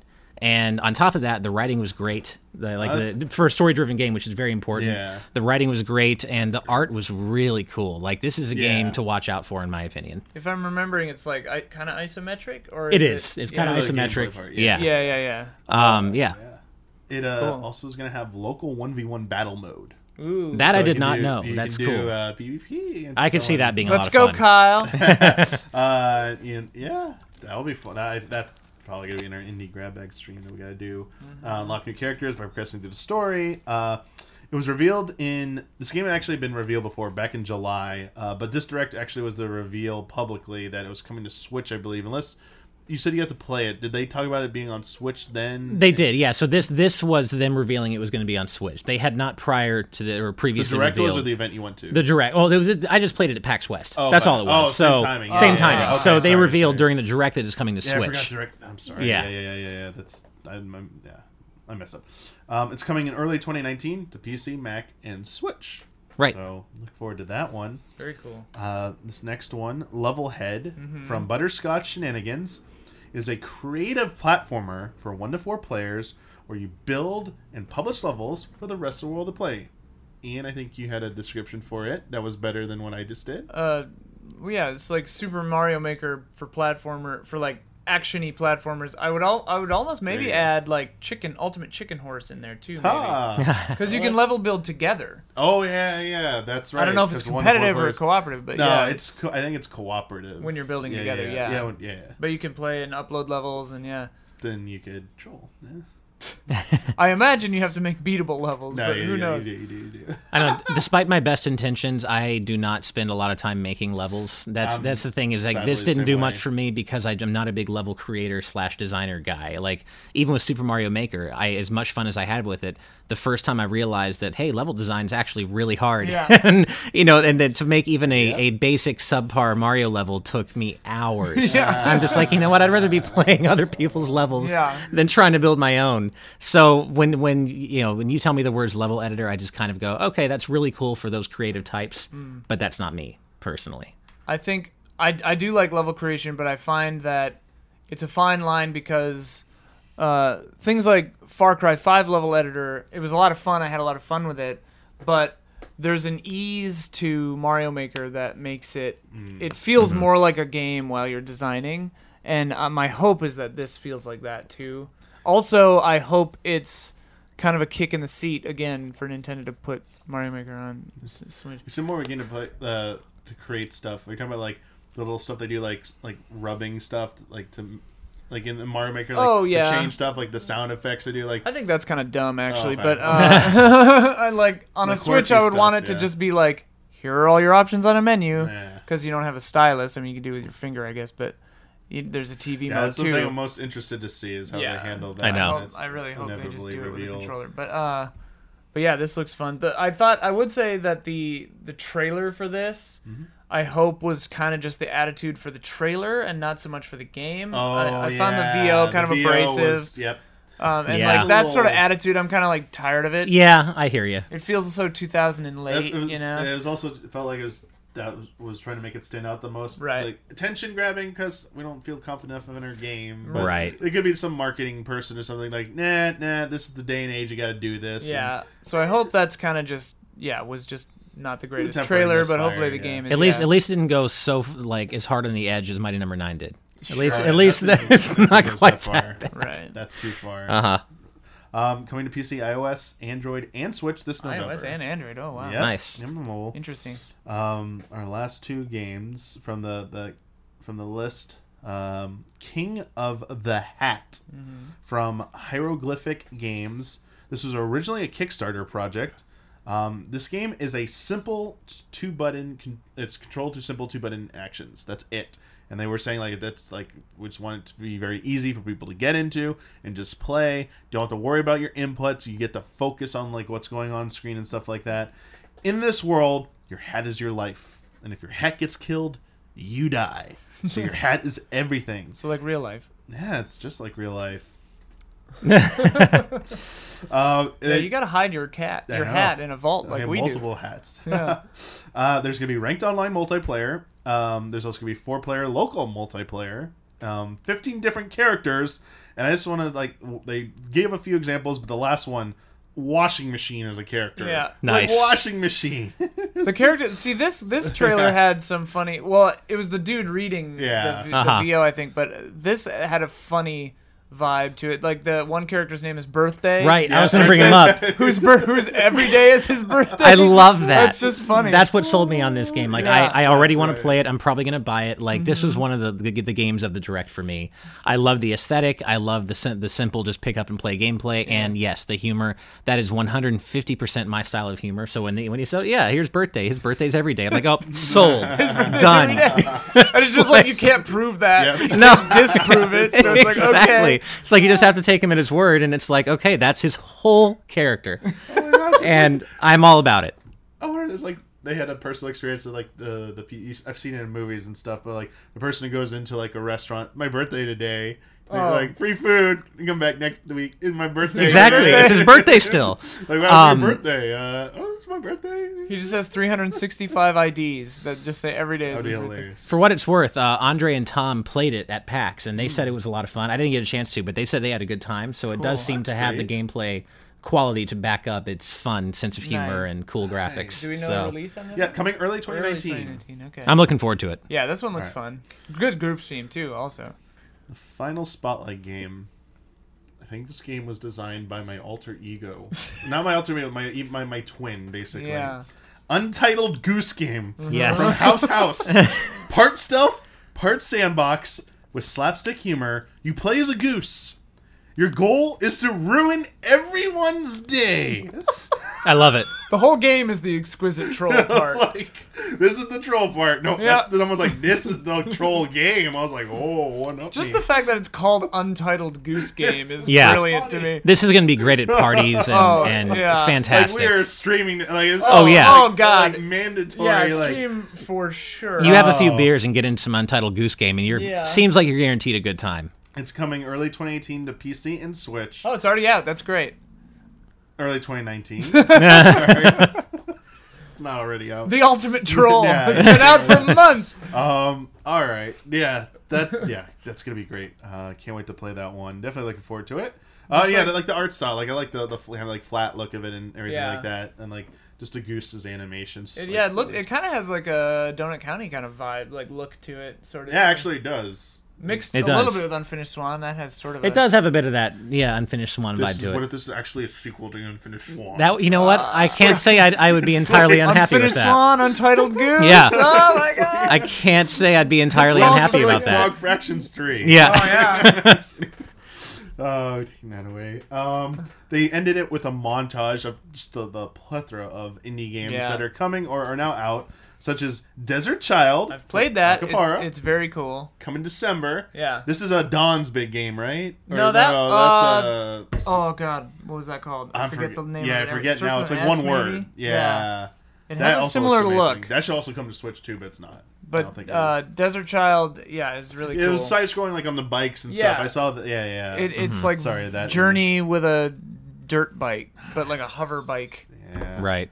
Oh, what Uh, is that game called? Whatever. But this looks We really look cool. it. I can look it up. This has um there's like a little your whole goal is to get, raise $500 to get a ticket to like get off world or something like that. It takes place in that kind of It's a really good. and you you do like these hover bike races and there's a little town hub th- several hubs I think where you can buy ramen and like buy items upgrade your stuff eat and drink Buying and sleep ramen. and talk to people yeah it, it, it's re- it's got just really cool vibes yeah. this game Yeah. Wasteland 2 Director's Cut from inXile coming September Whoa. 13th All right. next week. so intense Yeah. Yeah. hardcore Bastion from Supergiant Games also September 13th. Nice. Classic. We got, we got a Deluge coming. Undertale from 8-4 coming September 18th. Nice. They've September been- 18th okay Yeah, Yeah. they've been like talking about that one for a while. Like we just can't tell you yet, can't tell you it. I remember doing one episode. It's like, why did they reveal it's going to Switch without a date? It was Yeah. like it was a big deal. Like this is one I never finished on PC, and I'm definitely gonna pick it up again on Switch. And Same with me in PS4. Uh, PS4. I got to the very end, but I just so many people kept talking to me about it and Right. kept trying to tell me Right. about the big. Uh, Right. And I was like, you know what? I'm just going to take a break and Yeah. come back to it when people are talking about it less because I, I really want to experience the big thing. right, I've only been You like know, mild yeah. spoiled. I know it gets like weird. Yeah, but exactly. that's like it. but it just didn't seem like the kind of thing that was worth having Right. spoiled and ruined for me. I'm like, you know what? Just good, gonna, good choice. yeah. I think that's- Also, it was a very emotionally stressful game for me Yeah. because It's I didn't. emotionally stressful game. I. I wanted to play completely non-violent, Yeah. and I just it kept playing like emotions on me, and I was like, I don't like feeling things. Stop it. Uh, there's one scene from that game that still gets me.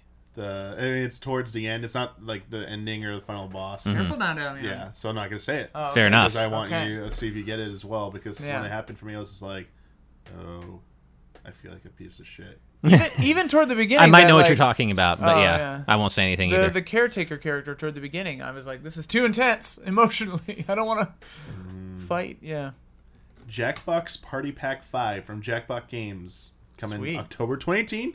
Another Jackbox party stream coming definitely in October. Those are always uh, pretty pretty reliable. oh yeah, I like those. I, I Three love me wasn't- a w- one What of was- them, yeah, four, the four wasn't weird the best. humor one, the one mode or whatever. that was Right? yeah, really that one off. game we didn't like. Oh, that wasn't Jackbox. It was something else, right? Or was I, it? I- Yeah, I forget. Do we know if Party Pack Five does that? Does this one That's uh, You? Is that what it's contain? Does it contain a permutation of Fibbage? Because that game is awesome. Fibbage Like Fibbage, good. Fibbage Two, Fibbage XL. I don't know. Fibbage is one of the best Jackbox games in my I opinion. like Quiplash a lot. Mm-hmm. Which was which one had the TKO, the T-shirt one? That was three, Oh, I think. Yeah, that That was one was three. really good. yeah, Jackbox. I've I've been a lifelong fan of you don't know. yeah, Jack, we were. The, so- I was mistaking thing of the PlayStation exclusive one that was part of that like line. I think it's uh, called That's You. Yeah, that's. Oh, yeah, okay. Yeah, yeah. The the humor in that, yeah, Oh, dipped yeah, dipped it real was- blue, real suddenly. And we were all like, whoa. oh man, Transistor from Supergiant Games coming November 2018. Yeah. nice. Don't miss that one.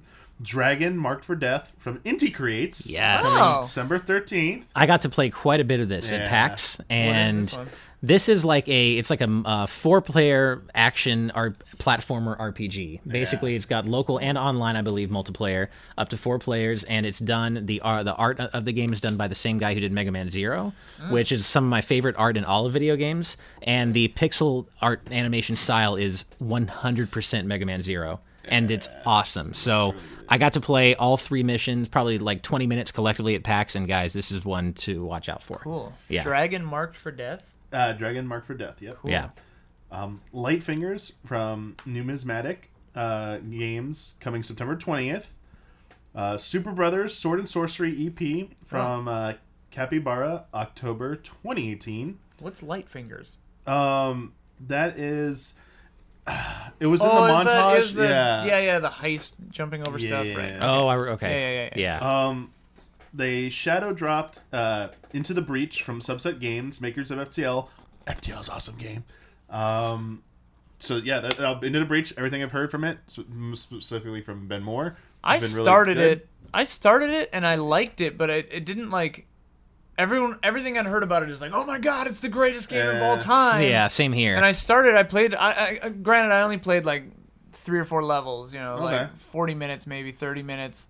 But yeah, I was like, it's good, but it's not blowing me away. So maybe I just need to give it more time, probably. Yeah, I don't know if it's just because it's the nature of the game game's more complex. Because like Yeah. for me, like FTL just like caught me like right. two jumps. I was like, FTL, I was okay, like, okay, I we're, we're it. going, we're going. You get it immediately. I will say that the trailer, I, I heard the same thing you did. I was like, oh, the best thing. And the trailer didn't do a thing for me. Yeah. And, and that just maybe because of my own preference by, of genre Right. and such, but it just didn't do anything Yeah, for and if you're not into tactical warfare, then yeah, probably it's just not gonna. Exactly. Mm-hmm. Um, as I mentioned earlier, they did launch a new uh, channel on the Switch dedicated to indie games, but it's a news channel. Uh, it's not an eShop like channel channel, so far as I could tell, like a category.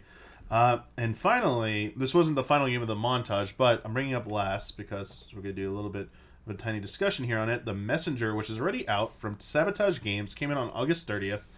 And uh, the reason I bring up the Messenger is because Ash and I actually reviewed the game for each of our respective outlets. So you can check out the review uh, at GameXplain on their YouTube channel or on Easy Allies on our YouTube channel as well.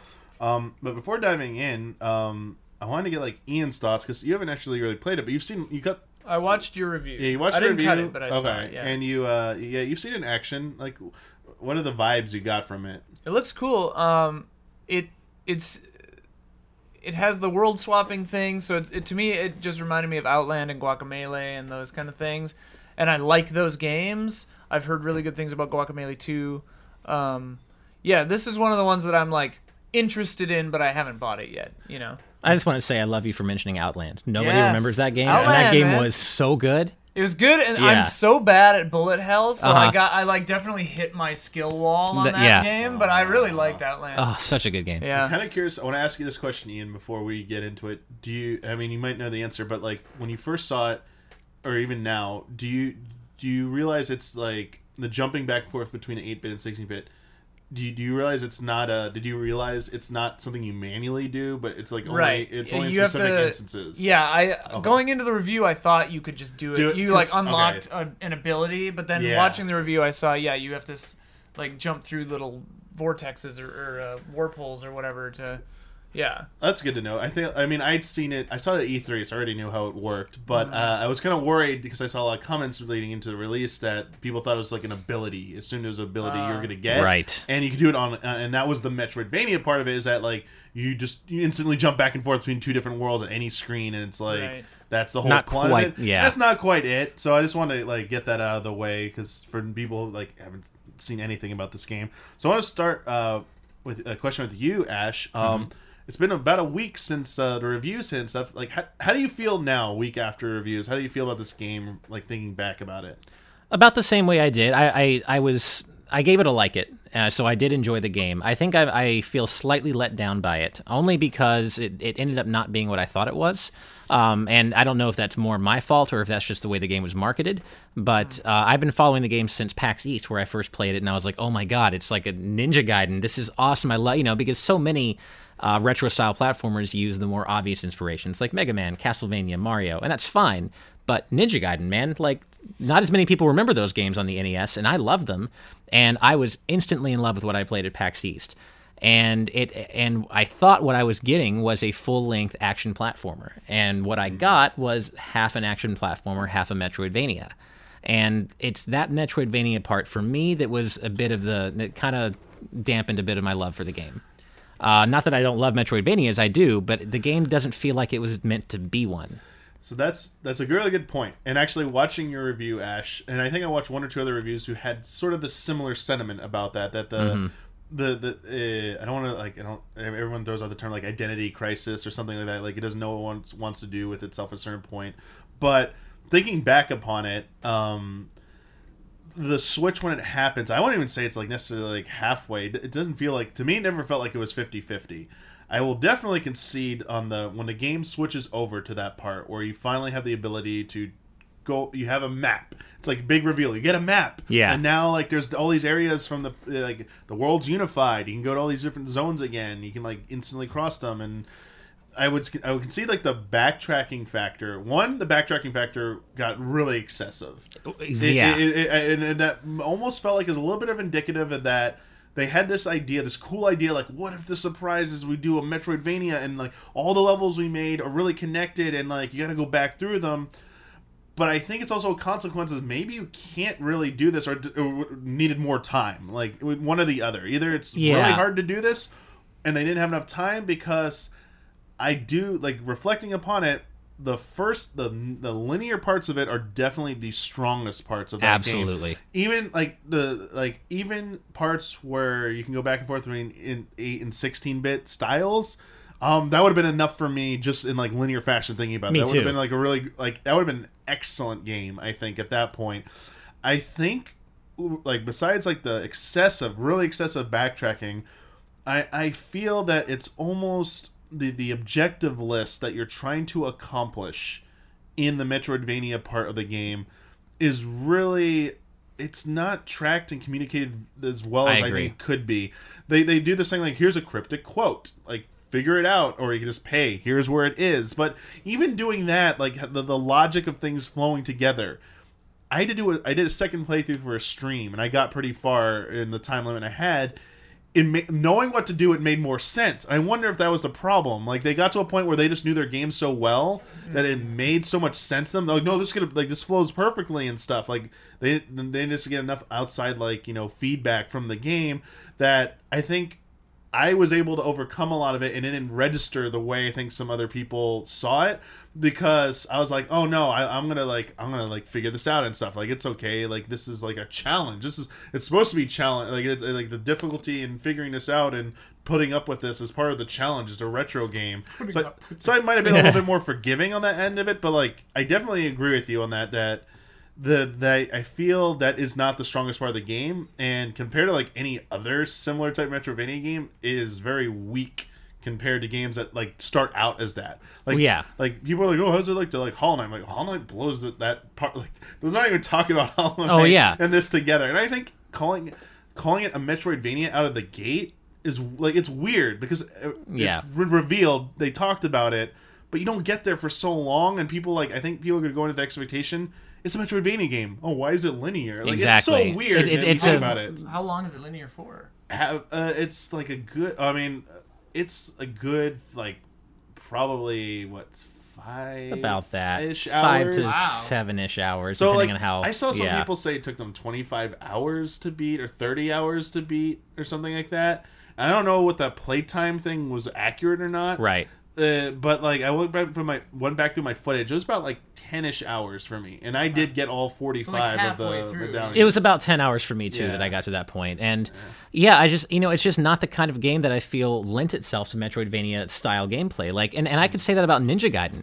Ninja Gaiden doesn't have stages that I would want to play through forwards and backwards. Right. It has it's it's a great action platformer and, and it's the same problem with the Messenger, except it wasn't a problem with Ninja Gaiden because it wasn't trying to be Metroidvania.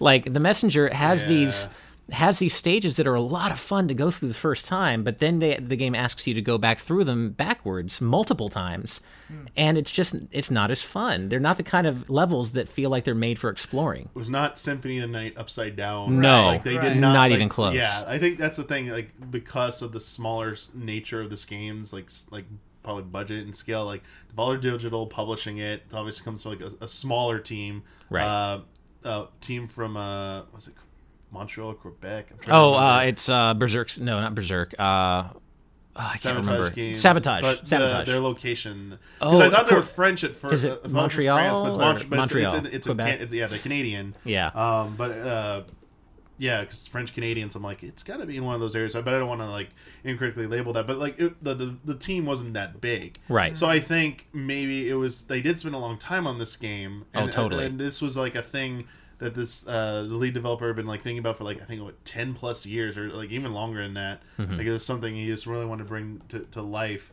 and Yeah, I just don't know. Like that was the thing because you, you you think about Castlevania Symphony of the Night, like Dracula Upside Down, like how perfectly planned that was. Right. They knew they knew this was going to happen. You have to go back through this, and a lot of the reviews did point out that these levels were, as you said, Ash, were not meant to go backwards through again. Like Right. It's not. It's not enough. It almost felt to me like they they had that you know just the action platform former part of the game, the first half, and it, it almost felt to me like they said, "Oh man, our game isn't long enough. We need to figure something out here and make it longer." And I think, and I don't know if that's actually what happened, but it doesn't feel like it was it was designed to be a Metroidvania from the ground up. And I said this in my review, kind of in my closing. I said.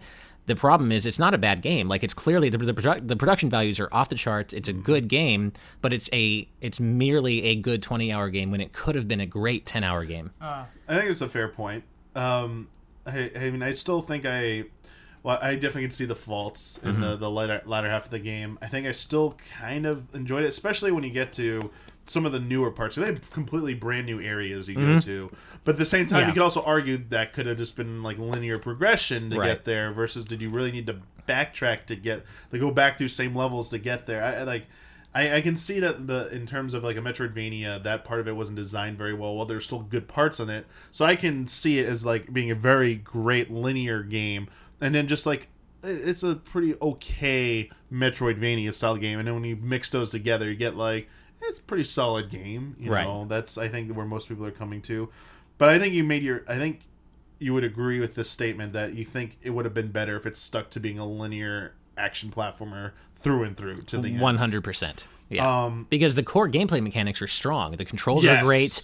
The ninja controls exactly how uh, as you'd expect them to. The wall jumping, climbing, all of it is great. really good. The, The, core game's great. The wall, uh, it, it was I, same thing as Ninja Gaiden. Problem it's a little sticky. I think they were trying to emulate Ninja Gaiden. Yes, like, yeah. stickiness. Mm. I don't really like that. It's a little annoying to me, but I got over it. Like it's Sure. whatever. But like in terms of like polish, it's really good. But I think it was missing just a tiny bit of finesse that like Hollow Knight I think edges it out on. oh yeah, I would. I like would Hol- agree. Hollow Knight just had like it was like every single mistake was your mistake in that game, and same. I can say mostly the same thing of like the messenger. There to be like very. It was like this is getting really granular here, like but like Sure. to me it was like a very small difference between you. But when you can like be put in the same breath of that, that's impressive. Like, No, I yeah, agree. Like this Yeah. is extremely impressively well executed in terms of its mechanics and everything feels feels really good and you just have so many different options to like with the cloud step stuff and then you get like I mean the joke the grappling hook, hook it's not Yeah. a grappling hook but it's a grappling hook you know, uh, uh, to speak to that point, I have to say, I, I just want to like call out the writing. The writing is really good in that game. And yes, it may be a little self-aware. Yes, it, you know, it's a little tropey, but at the same time, I think it does go beyond being tropey. And there's a lot of optional. Like, did you ever? Uh, yeah, I did. You did the cabinet thing. Uh, you did the cabinet thing. Did, you do? Did you do all the side story? I did, and they were really the- good. Because you get the, the the thanks, the developer thanks to do that. Oh, I must have missed one then because I didn't. I must have forgotten to do one so along the, the, way. So the very last okay. one you can do from the the shopkeeper he basically gives a story and in between each of them it's basically telling the story of this game's development from Oh, this guy's okay. perspective uh, but told you know through like a, like a, a metaphor essentially Mm. and between each of the major like statements he makes he says thanks so and so thanks so and so and when you get to the credits you'll see those names in the Oh. credits Right. and stuff and he like in each line kind of calls out like something that helped them along the way, and he thanks that person, which is like, oh, that person did something. It's a really nice kind of like I mean, you can call it Easter Easter egg, but like also stuff. tribute and stuff. And I, I did love how, like, when you examine the cabinet over and over again, like he didn't lie to you. He's like, "Hey, you won't be able to skip this text. I'm gonna, I'm gonna get you for it," and he does. he's and I love stuff like that. That you know, you don't have to go out of your way to find, but if you do, that it's there. And I have to say, the writing was uncommonly good. Oh yeah, uh, I like that part of it. I think the last thing I want to talk about is uh, the jumping between the eight bit and sixteen bit thing. Uh, do you think it was ultimately in the end? Do you think it was cooler than just like a neat audio visual effect? Do you think it really added much else to the game? It, no, but it but that audiovisual effect added a lot. It was really cool. Like that that effect itself, just aesthet- aesthetically, it spoke so clearly to my video game music loving soul that I loved having you know switching between these eight bit and very Sega Genesis style sixteen bit versions of the same track on the fly. Like that to me, technically, is really cool. And I did like, by the way, too, that the sixteen bit portion was very specifically modeled after a Sega Genesis style 16-bit and not SNES style because you don't see that quite as often these days, emulated as often. That's why I threw out. I only I only use eight bit the words eight bit and sixteen bit in my review because Uh-huh. I was like I'm not saying like because I was like I know I'm it's NES and Genesis but I'm not gonna say anything 'cause I'm just it's gonna start a debate and like I'm not I'm Oh. not getting throwing my hat in that ring. I'm just gonna say eight bit and sixteen bit because that's clear that's that's very neutral. I'm gonna go Uh-huh. a very neutral route with that and I didn't see any of that in my like comments for my review thankfully. But Well, that's good. yeah, I saw some other reviews who did call it like Super Nintendo's. Yeah, That to me, there's no debate. That's Yeah. that is not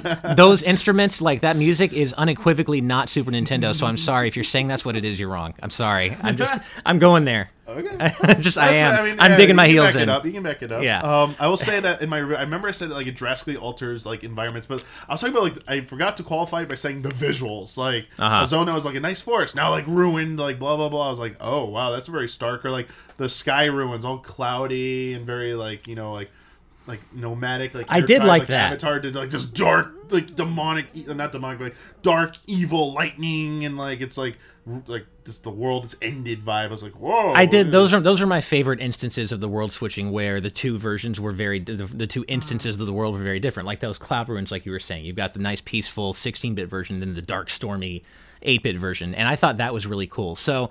Y- Yes, while I don't think that world switching mechanic added much to the gameplay, I do still think it added a lot to the game because there aren't any other games doing that right now. Yeah, I, I would say that it was nice because the, it was very simplistic puzzle stuff you solved. Like, Right. oh, uh, in the pat, uh, in eight bit, sorry, Yeah, a little tease there. In eight bit version, uh, like a path would be blocked off, but in sixteen bit version, oh, it's now opened, or Right. there'd be a series of gates. It's like. You gotta figure out the order to go through them to get through to the next area in terms of like it's been changed or something. It never went beyond that, but it was still kind of fun. Like I had, I had like a good time with it. And there were one or two like oh, I gotta backtrack really far to do that. It's like, did I do the right one? But also played into the that's a really far way to have to go back to. That's the thing. That gate. That's the other thing is the fast travel system was poor. Like, Yeah. like it has a fast travel system, but barely, and you have to unlock some of the gates. because And, they put so many of them in quote unquote, the, uh, not quote unquote, the literally new zones that like you had to like figure out how to access them in the first place. Now you can. I'm like, what? and there are certain required places you have to go to advance Oh. the story that are not near any fast travel location, which kind of plays into that uh, borderline absurd amount of backtracking that the game requires. Yeah, very true. So if you think, do you think if they put in some more fast travel depots or whatever, that it would improve the experience overall? Yes, that would have helped, but I still think that the best experience would have come from them just having it be a straight linear Sure, action sure, platformer. sure, sure. Um, yeah, uh, I think though, the very least, I think you're gonna get more of this. Um, barring it was a sales disaster, I don't think. I think it'll sell pretty decently. I hope it does. I mean, I think Um, it does deserve it. Yeah, they're, they're, they're, yeah. If you finish the game, cool. yeah, if you finish the game, uh, not spoiling anything, but like, there's obviously they allude to like there should be more. Right. There's more to this at some point, maybe. And it doesn't feel like uh, with Devolver Digital backing it, it doesn't. It feels like it got a pretty decent marketing campaign. Like it, Oh, it yeah. feels like it's going to do okay. I think yeah, and its focus on like the Switch. I think a lot of people were. I mean, it had a pretty big discussion thread on like ResetEra for Right. for that, and I was kind of surprised. Like, oh wow, like they're like don't underestimate people wanting like not just retro style game, but like a Ninja Gaiden type NES Ninja Gaiden style game. Like people Yeah. really wanted something like that. And like you said, yeah. it does seem like you know, barring a sales disaster, that they, they want to make another one. It's pretty quite clear. I agree with that. But uh, yeah, try and check it out if you can. That'd be my uh, my advice to you. Um, Check it out, and but don't marathon it. Like, oh yeah, don't don't try and. Do I think it. one of the problems I ran into is I had to marathon it for the review, and it's Oh. not the kind of game that you want to marathon. Like, definitely play it in chunks, like little bite-sized chunks, and really enjoy it. And when you get to the Metroidvania aspect, just pace yourself because if you try to do it all at once, you're going to get really, really burned out. Yeah, I. That's where I took like my first break. I think I was like, I was like, all right, of- uh, like all right, this Yeah. is, Okay. this is just okay. Um, to wrap this up, it's a fun question, real quick about right. like messenger themed. Um, from Connell, one of the big hooks in the messenger is switching between 8 and 16-bit styles. While it certainly would be more difficult, could you see a game implementing a switch between 16 and say 32 or 64-bit styles? What unique what unique gameplay hooks could you see this providing? Or is the typical gameplay styles of those two generations so different they wouldn't be compatible? Oh, I think you could definitely do a 16-bit. I mean, I, I'm already imagining like a, a, a Mega Man X game where you have the 16-bit X style graphics right alongside the 32-bit X style graphics that were they're both very much traditional 2D platformers. Like I think that could absolutely be done, and I want to see it be done after you mentioning that because now I want it to happen. I also could think of a thing, and I, I don't know how technically feasible this is because I'm not a developer, Yeah. but I could also think of something where you have like a 16-bit traditional platformer, and then you go into a 2.5D type thing Yeah. for the you know the more modern take, like a you know Mega Man X8 type thing, or Klonoa 2, or oh god, that just makes me think I want a new Klonoa game. But but uh, yeah, like I think that could totally be done, and I would like to see that be attempted personally. Yeah, I was thinking of Castlevania. Like you Yeah. could go Castlevania Four, which had parallaxing, but then you could go Symphony of the Night style, like jump all the way. up Totally. 128 bit. I don't know what you even call that anymore, but like, yeah, you could do that, and it'd be nuts. I want to see. Here we go. No, make it simple. I just want to see like 2D Mario, and you're going down the linear course, and then all of a sudden, like you just like hit some gate or something or warp pipe, and then it all becomes completely 3D. And you're Odyssey like, does that. and you're looking at this, and it's like, wait a second. But yeah, that that's within a course. But like, I want to see like the background. Like, it, Oh, like okay, it- it's okay. like. yeah, in real time. Yeah, that'd be Right. But then, awesome. like the background, you go pat like what was over this like these blocks right here, like Super, think of Super Mario One, the block steps going up to the flag. You go on the other side of it, like what's behind this over here? Oh, there's a path this way. It's like oh, it can go Right. Like I mean, 3D is a little crazy, but like let's say like you're doing linear 2D Mario and you come to like a gap and like almost like Super Paper Mario style. I was gonna say, it you feels- swap, yeah. and now you're going down a different like basically you have like intersections in the Right. game, like in the levels, and you start going down multiple branching paths, and so it's like you got to reach a goal, You- but you there's now multiple paths to go. You see it. a little bit of this in Runner Three, actually. It's Okay, kind of far enough in it- yeah, yeah. it's kind of it's not it's not exactly what you're talking about because it's a 3D game. You know, it, it's it's it's the the graphics are 3D even though it's a 2D style Yeah. gameplay. But there are you do eventually like it plays with perspective in clever ways and in in the sense that you get you eventually see there are multiple paths to the goals in some of the later levels. oh, okay. yeah. I uh, I would love it if if it if it is Mario, like 2D Mario, and then it goes Mario 64. But the first time it happens, Mario like has an existential freak out. it's because it's going from like flatland to 3D, and he's just like, "Oh God, what's Yeah. happening?" I think Oh, that'd be geez. really funny. well. That would be yeah. That would be pretty It's sick. like it's like the Super Mario 64 face thing. It like Yeah. goes to that scene. You're Ah. just like, Mamma mia! he like sees a mirror, and he's like, "Oh God." yeah. wah, yeah. Oh no! Fun question. Thank you for that. That's gonna wrap it up. That is the the end of our episode. I know it went long.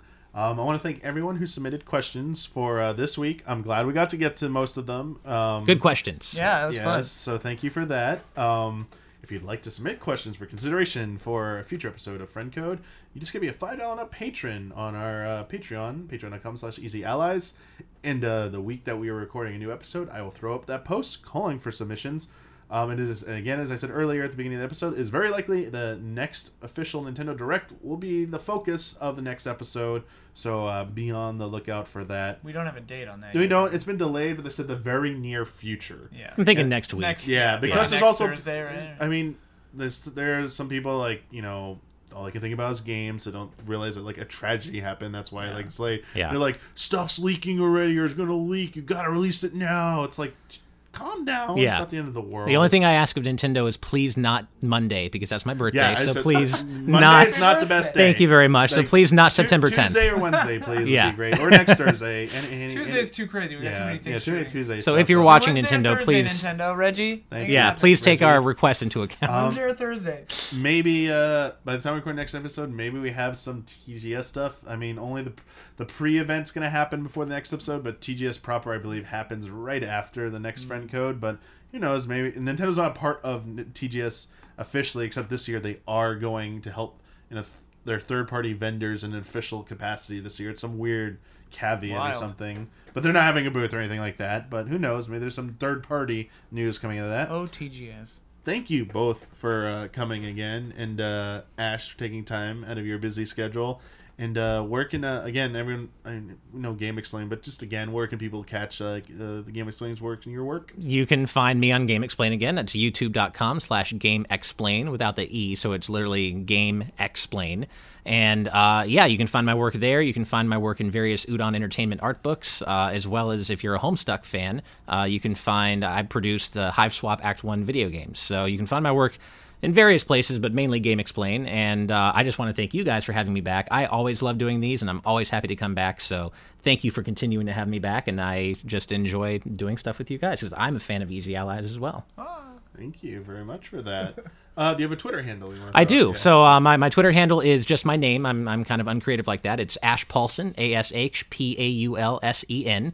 And it is just at Ash Paulsen. Please, yeah, I just basically tweet about video games and lots of video game music. In fact, I have a daily hashtag called uh, hashtag 365 days of VGM, where I share a new video game tune every day. And it's proven quite popular. So if you like video games and video game music, give me a follow on Twitter.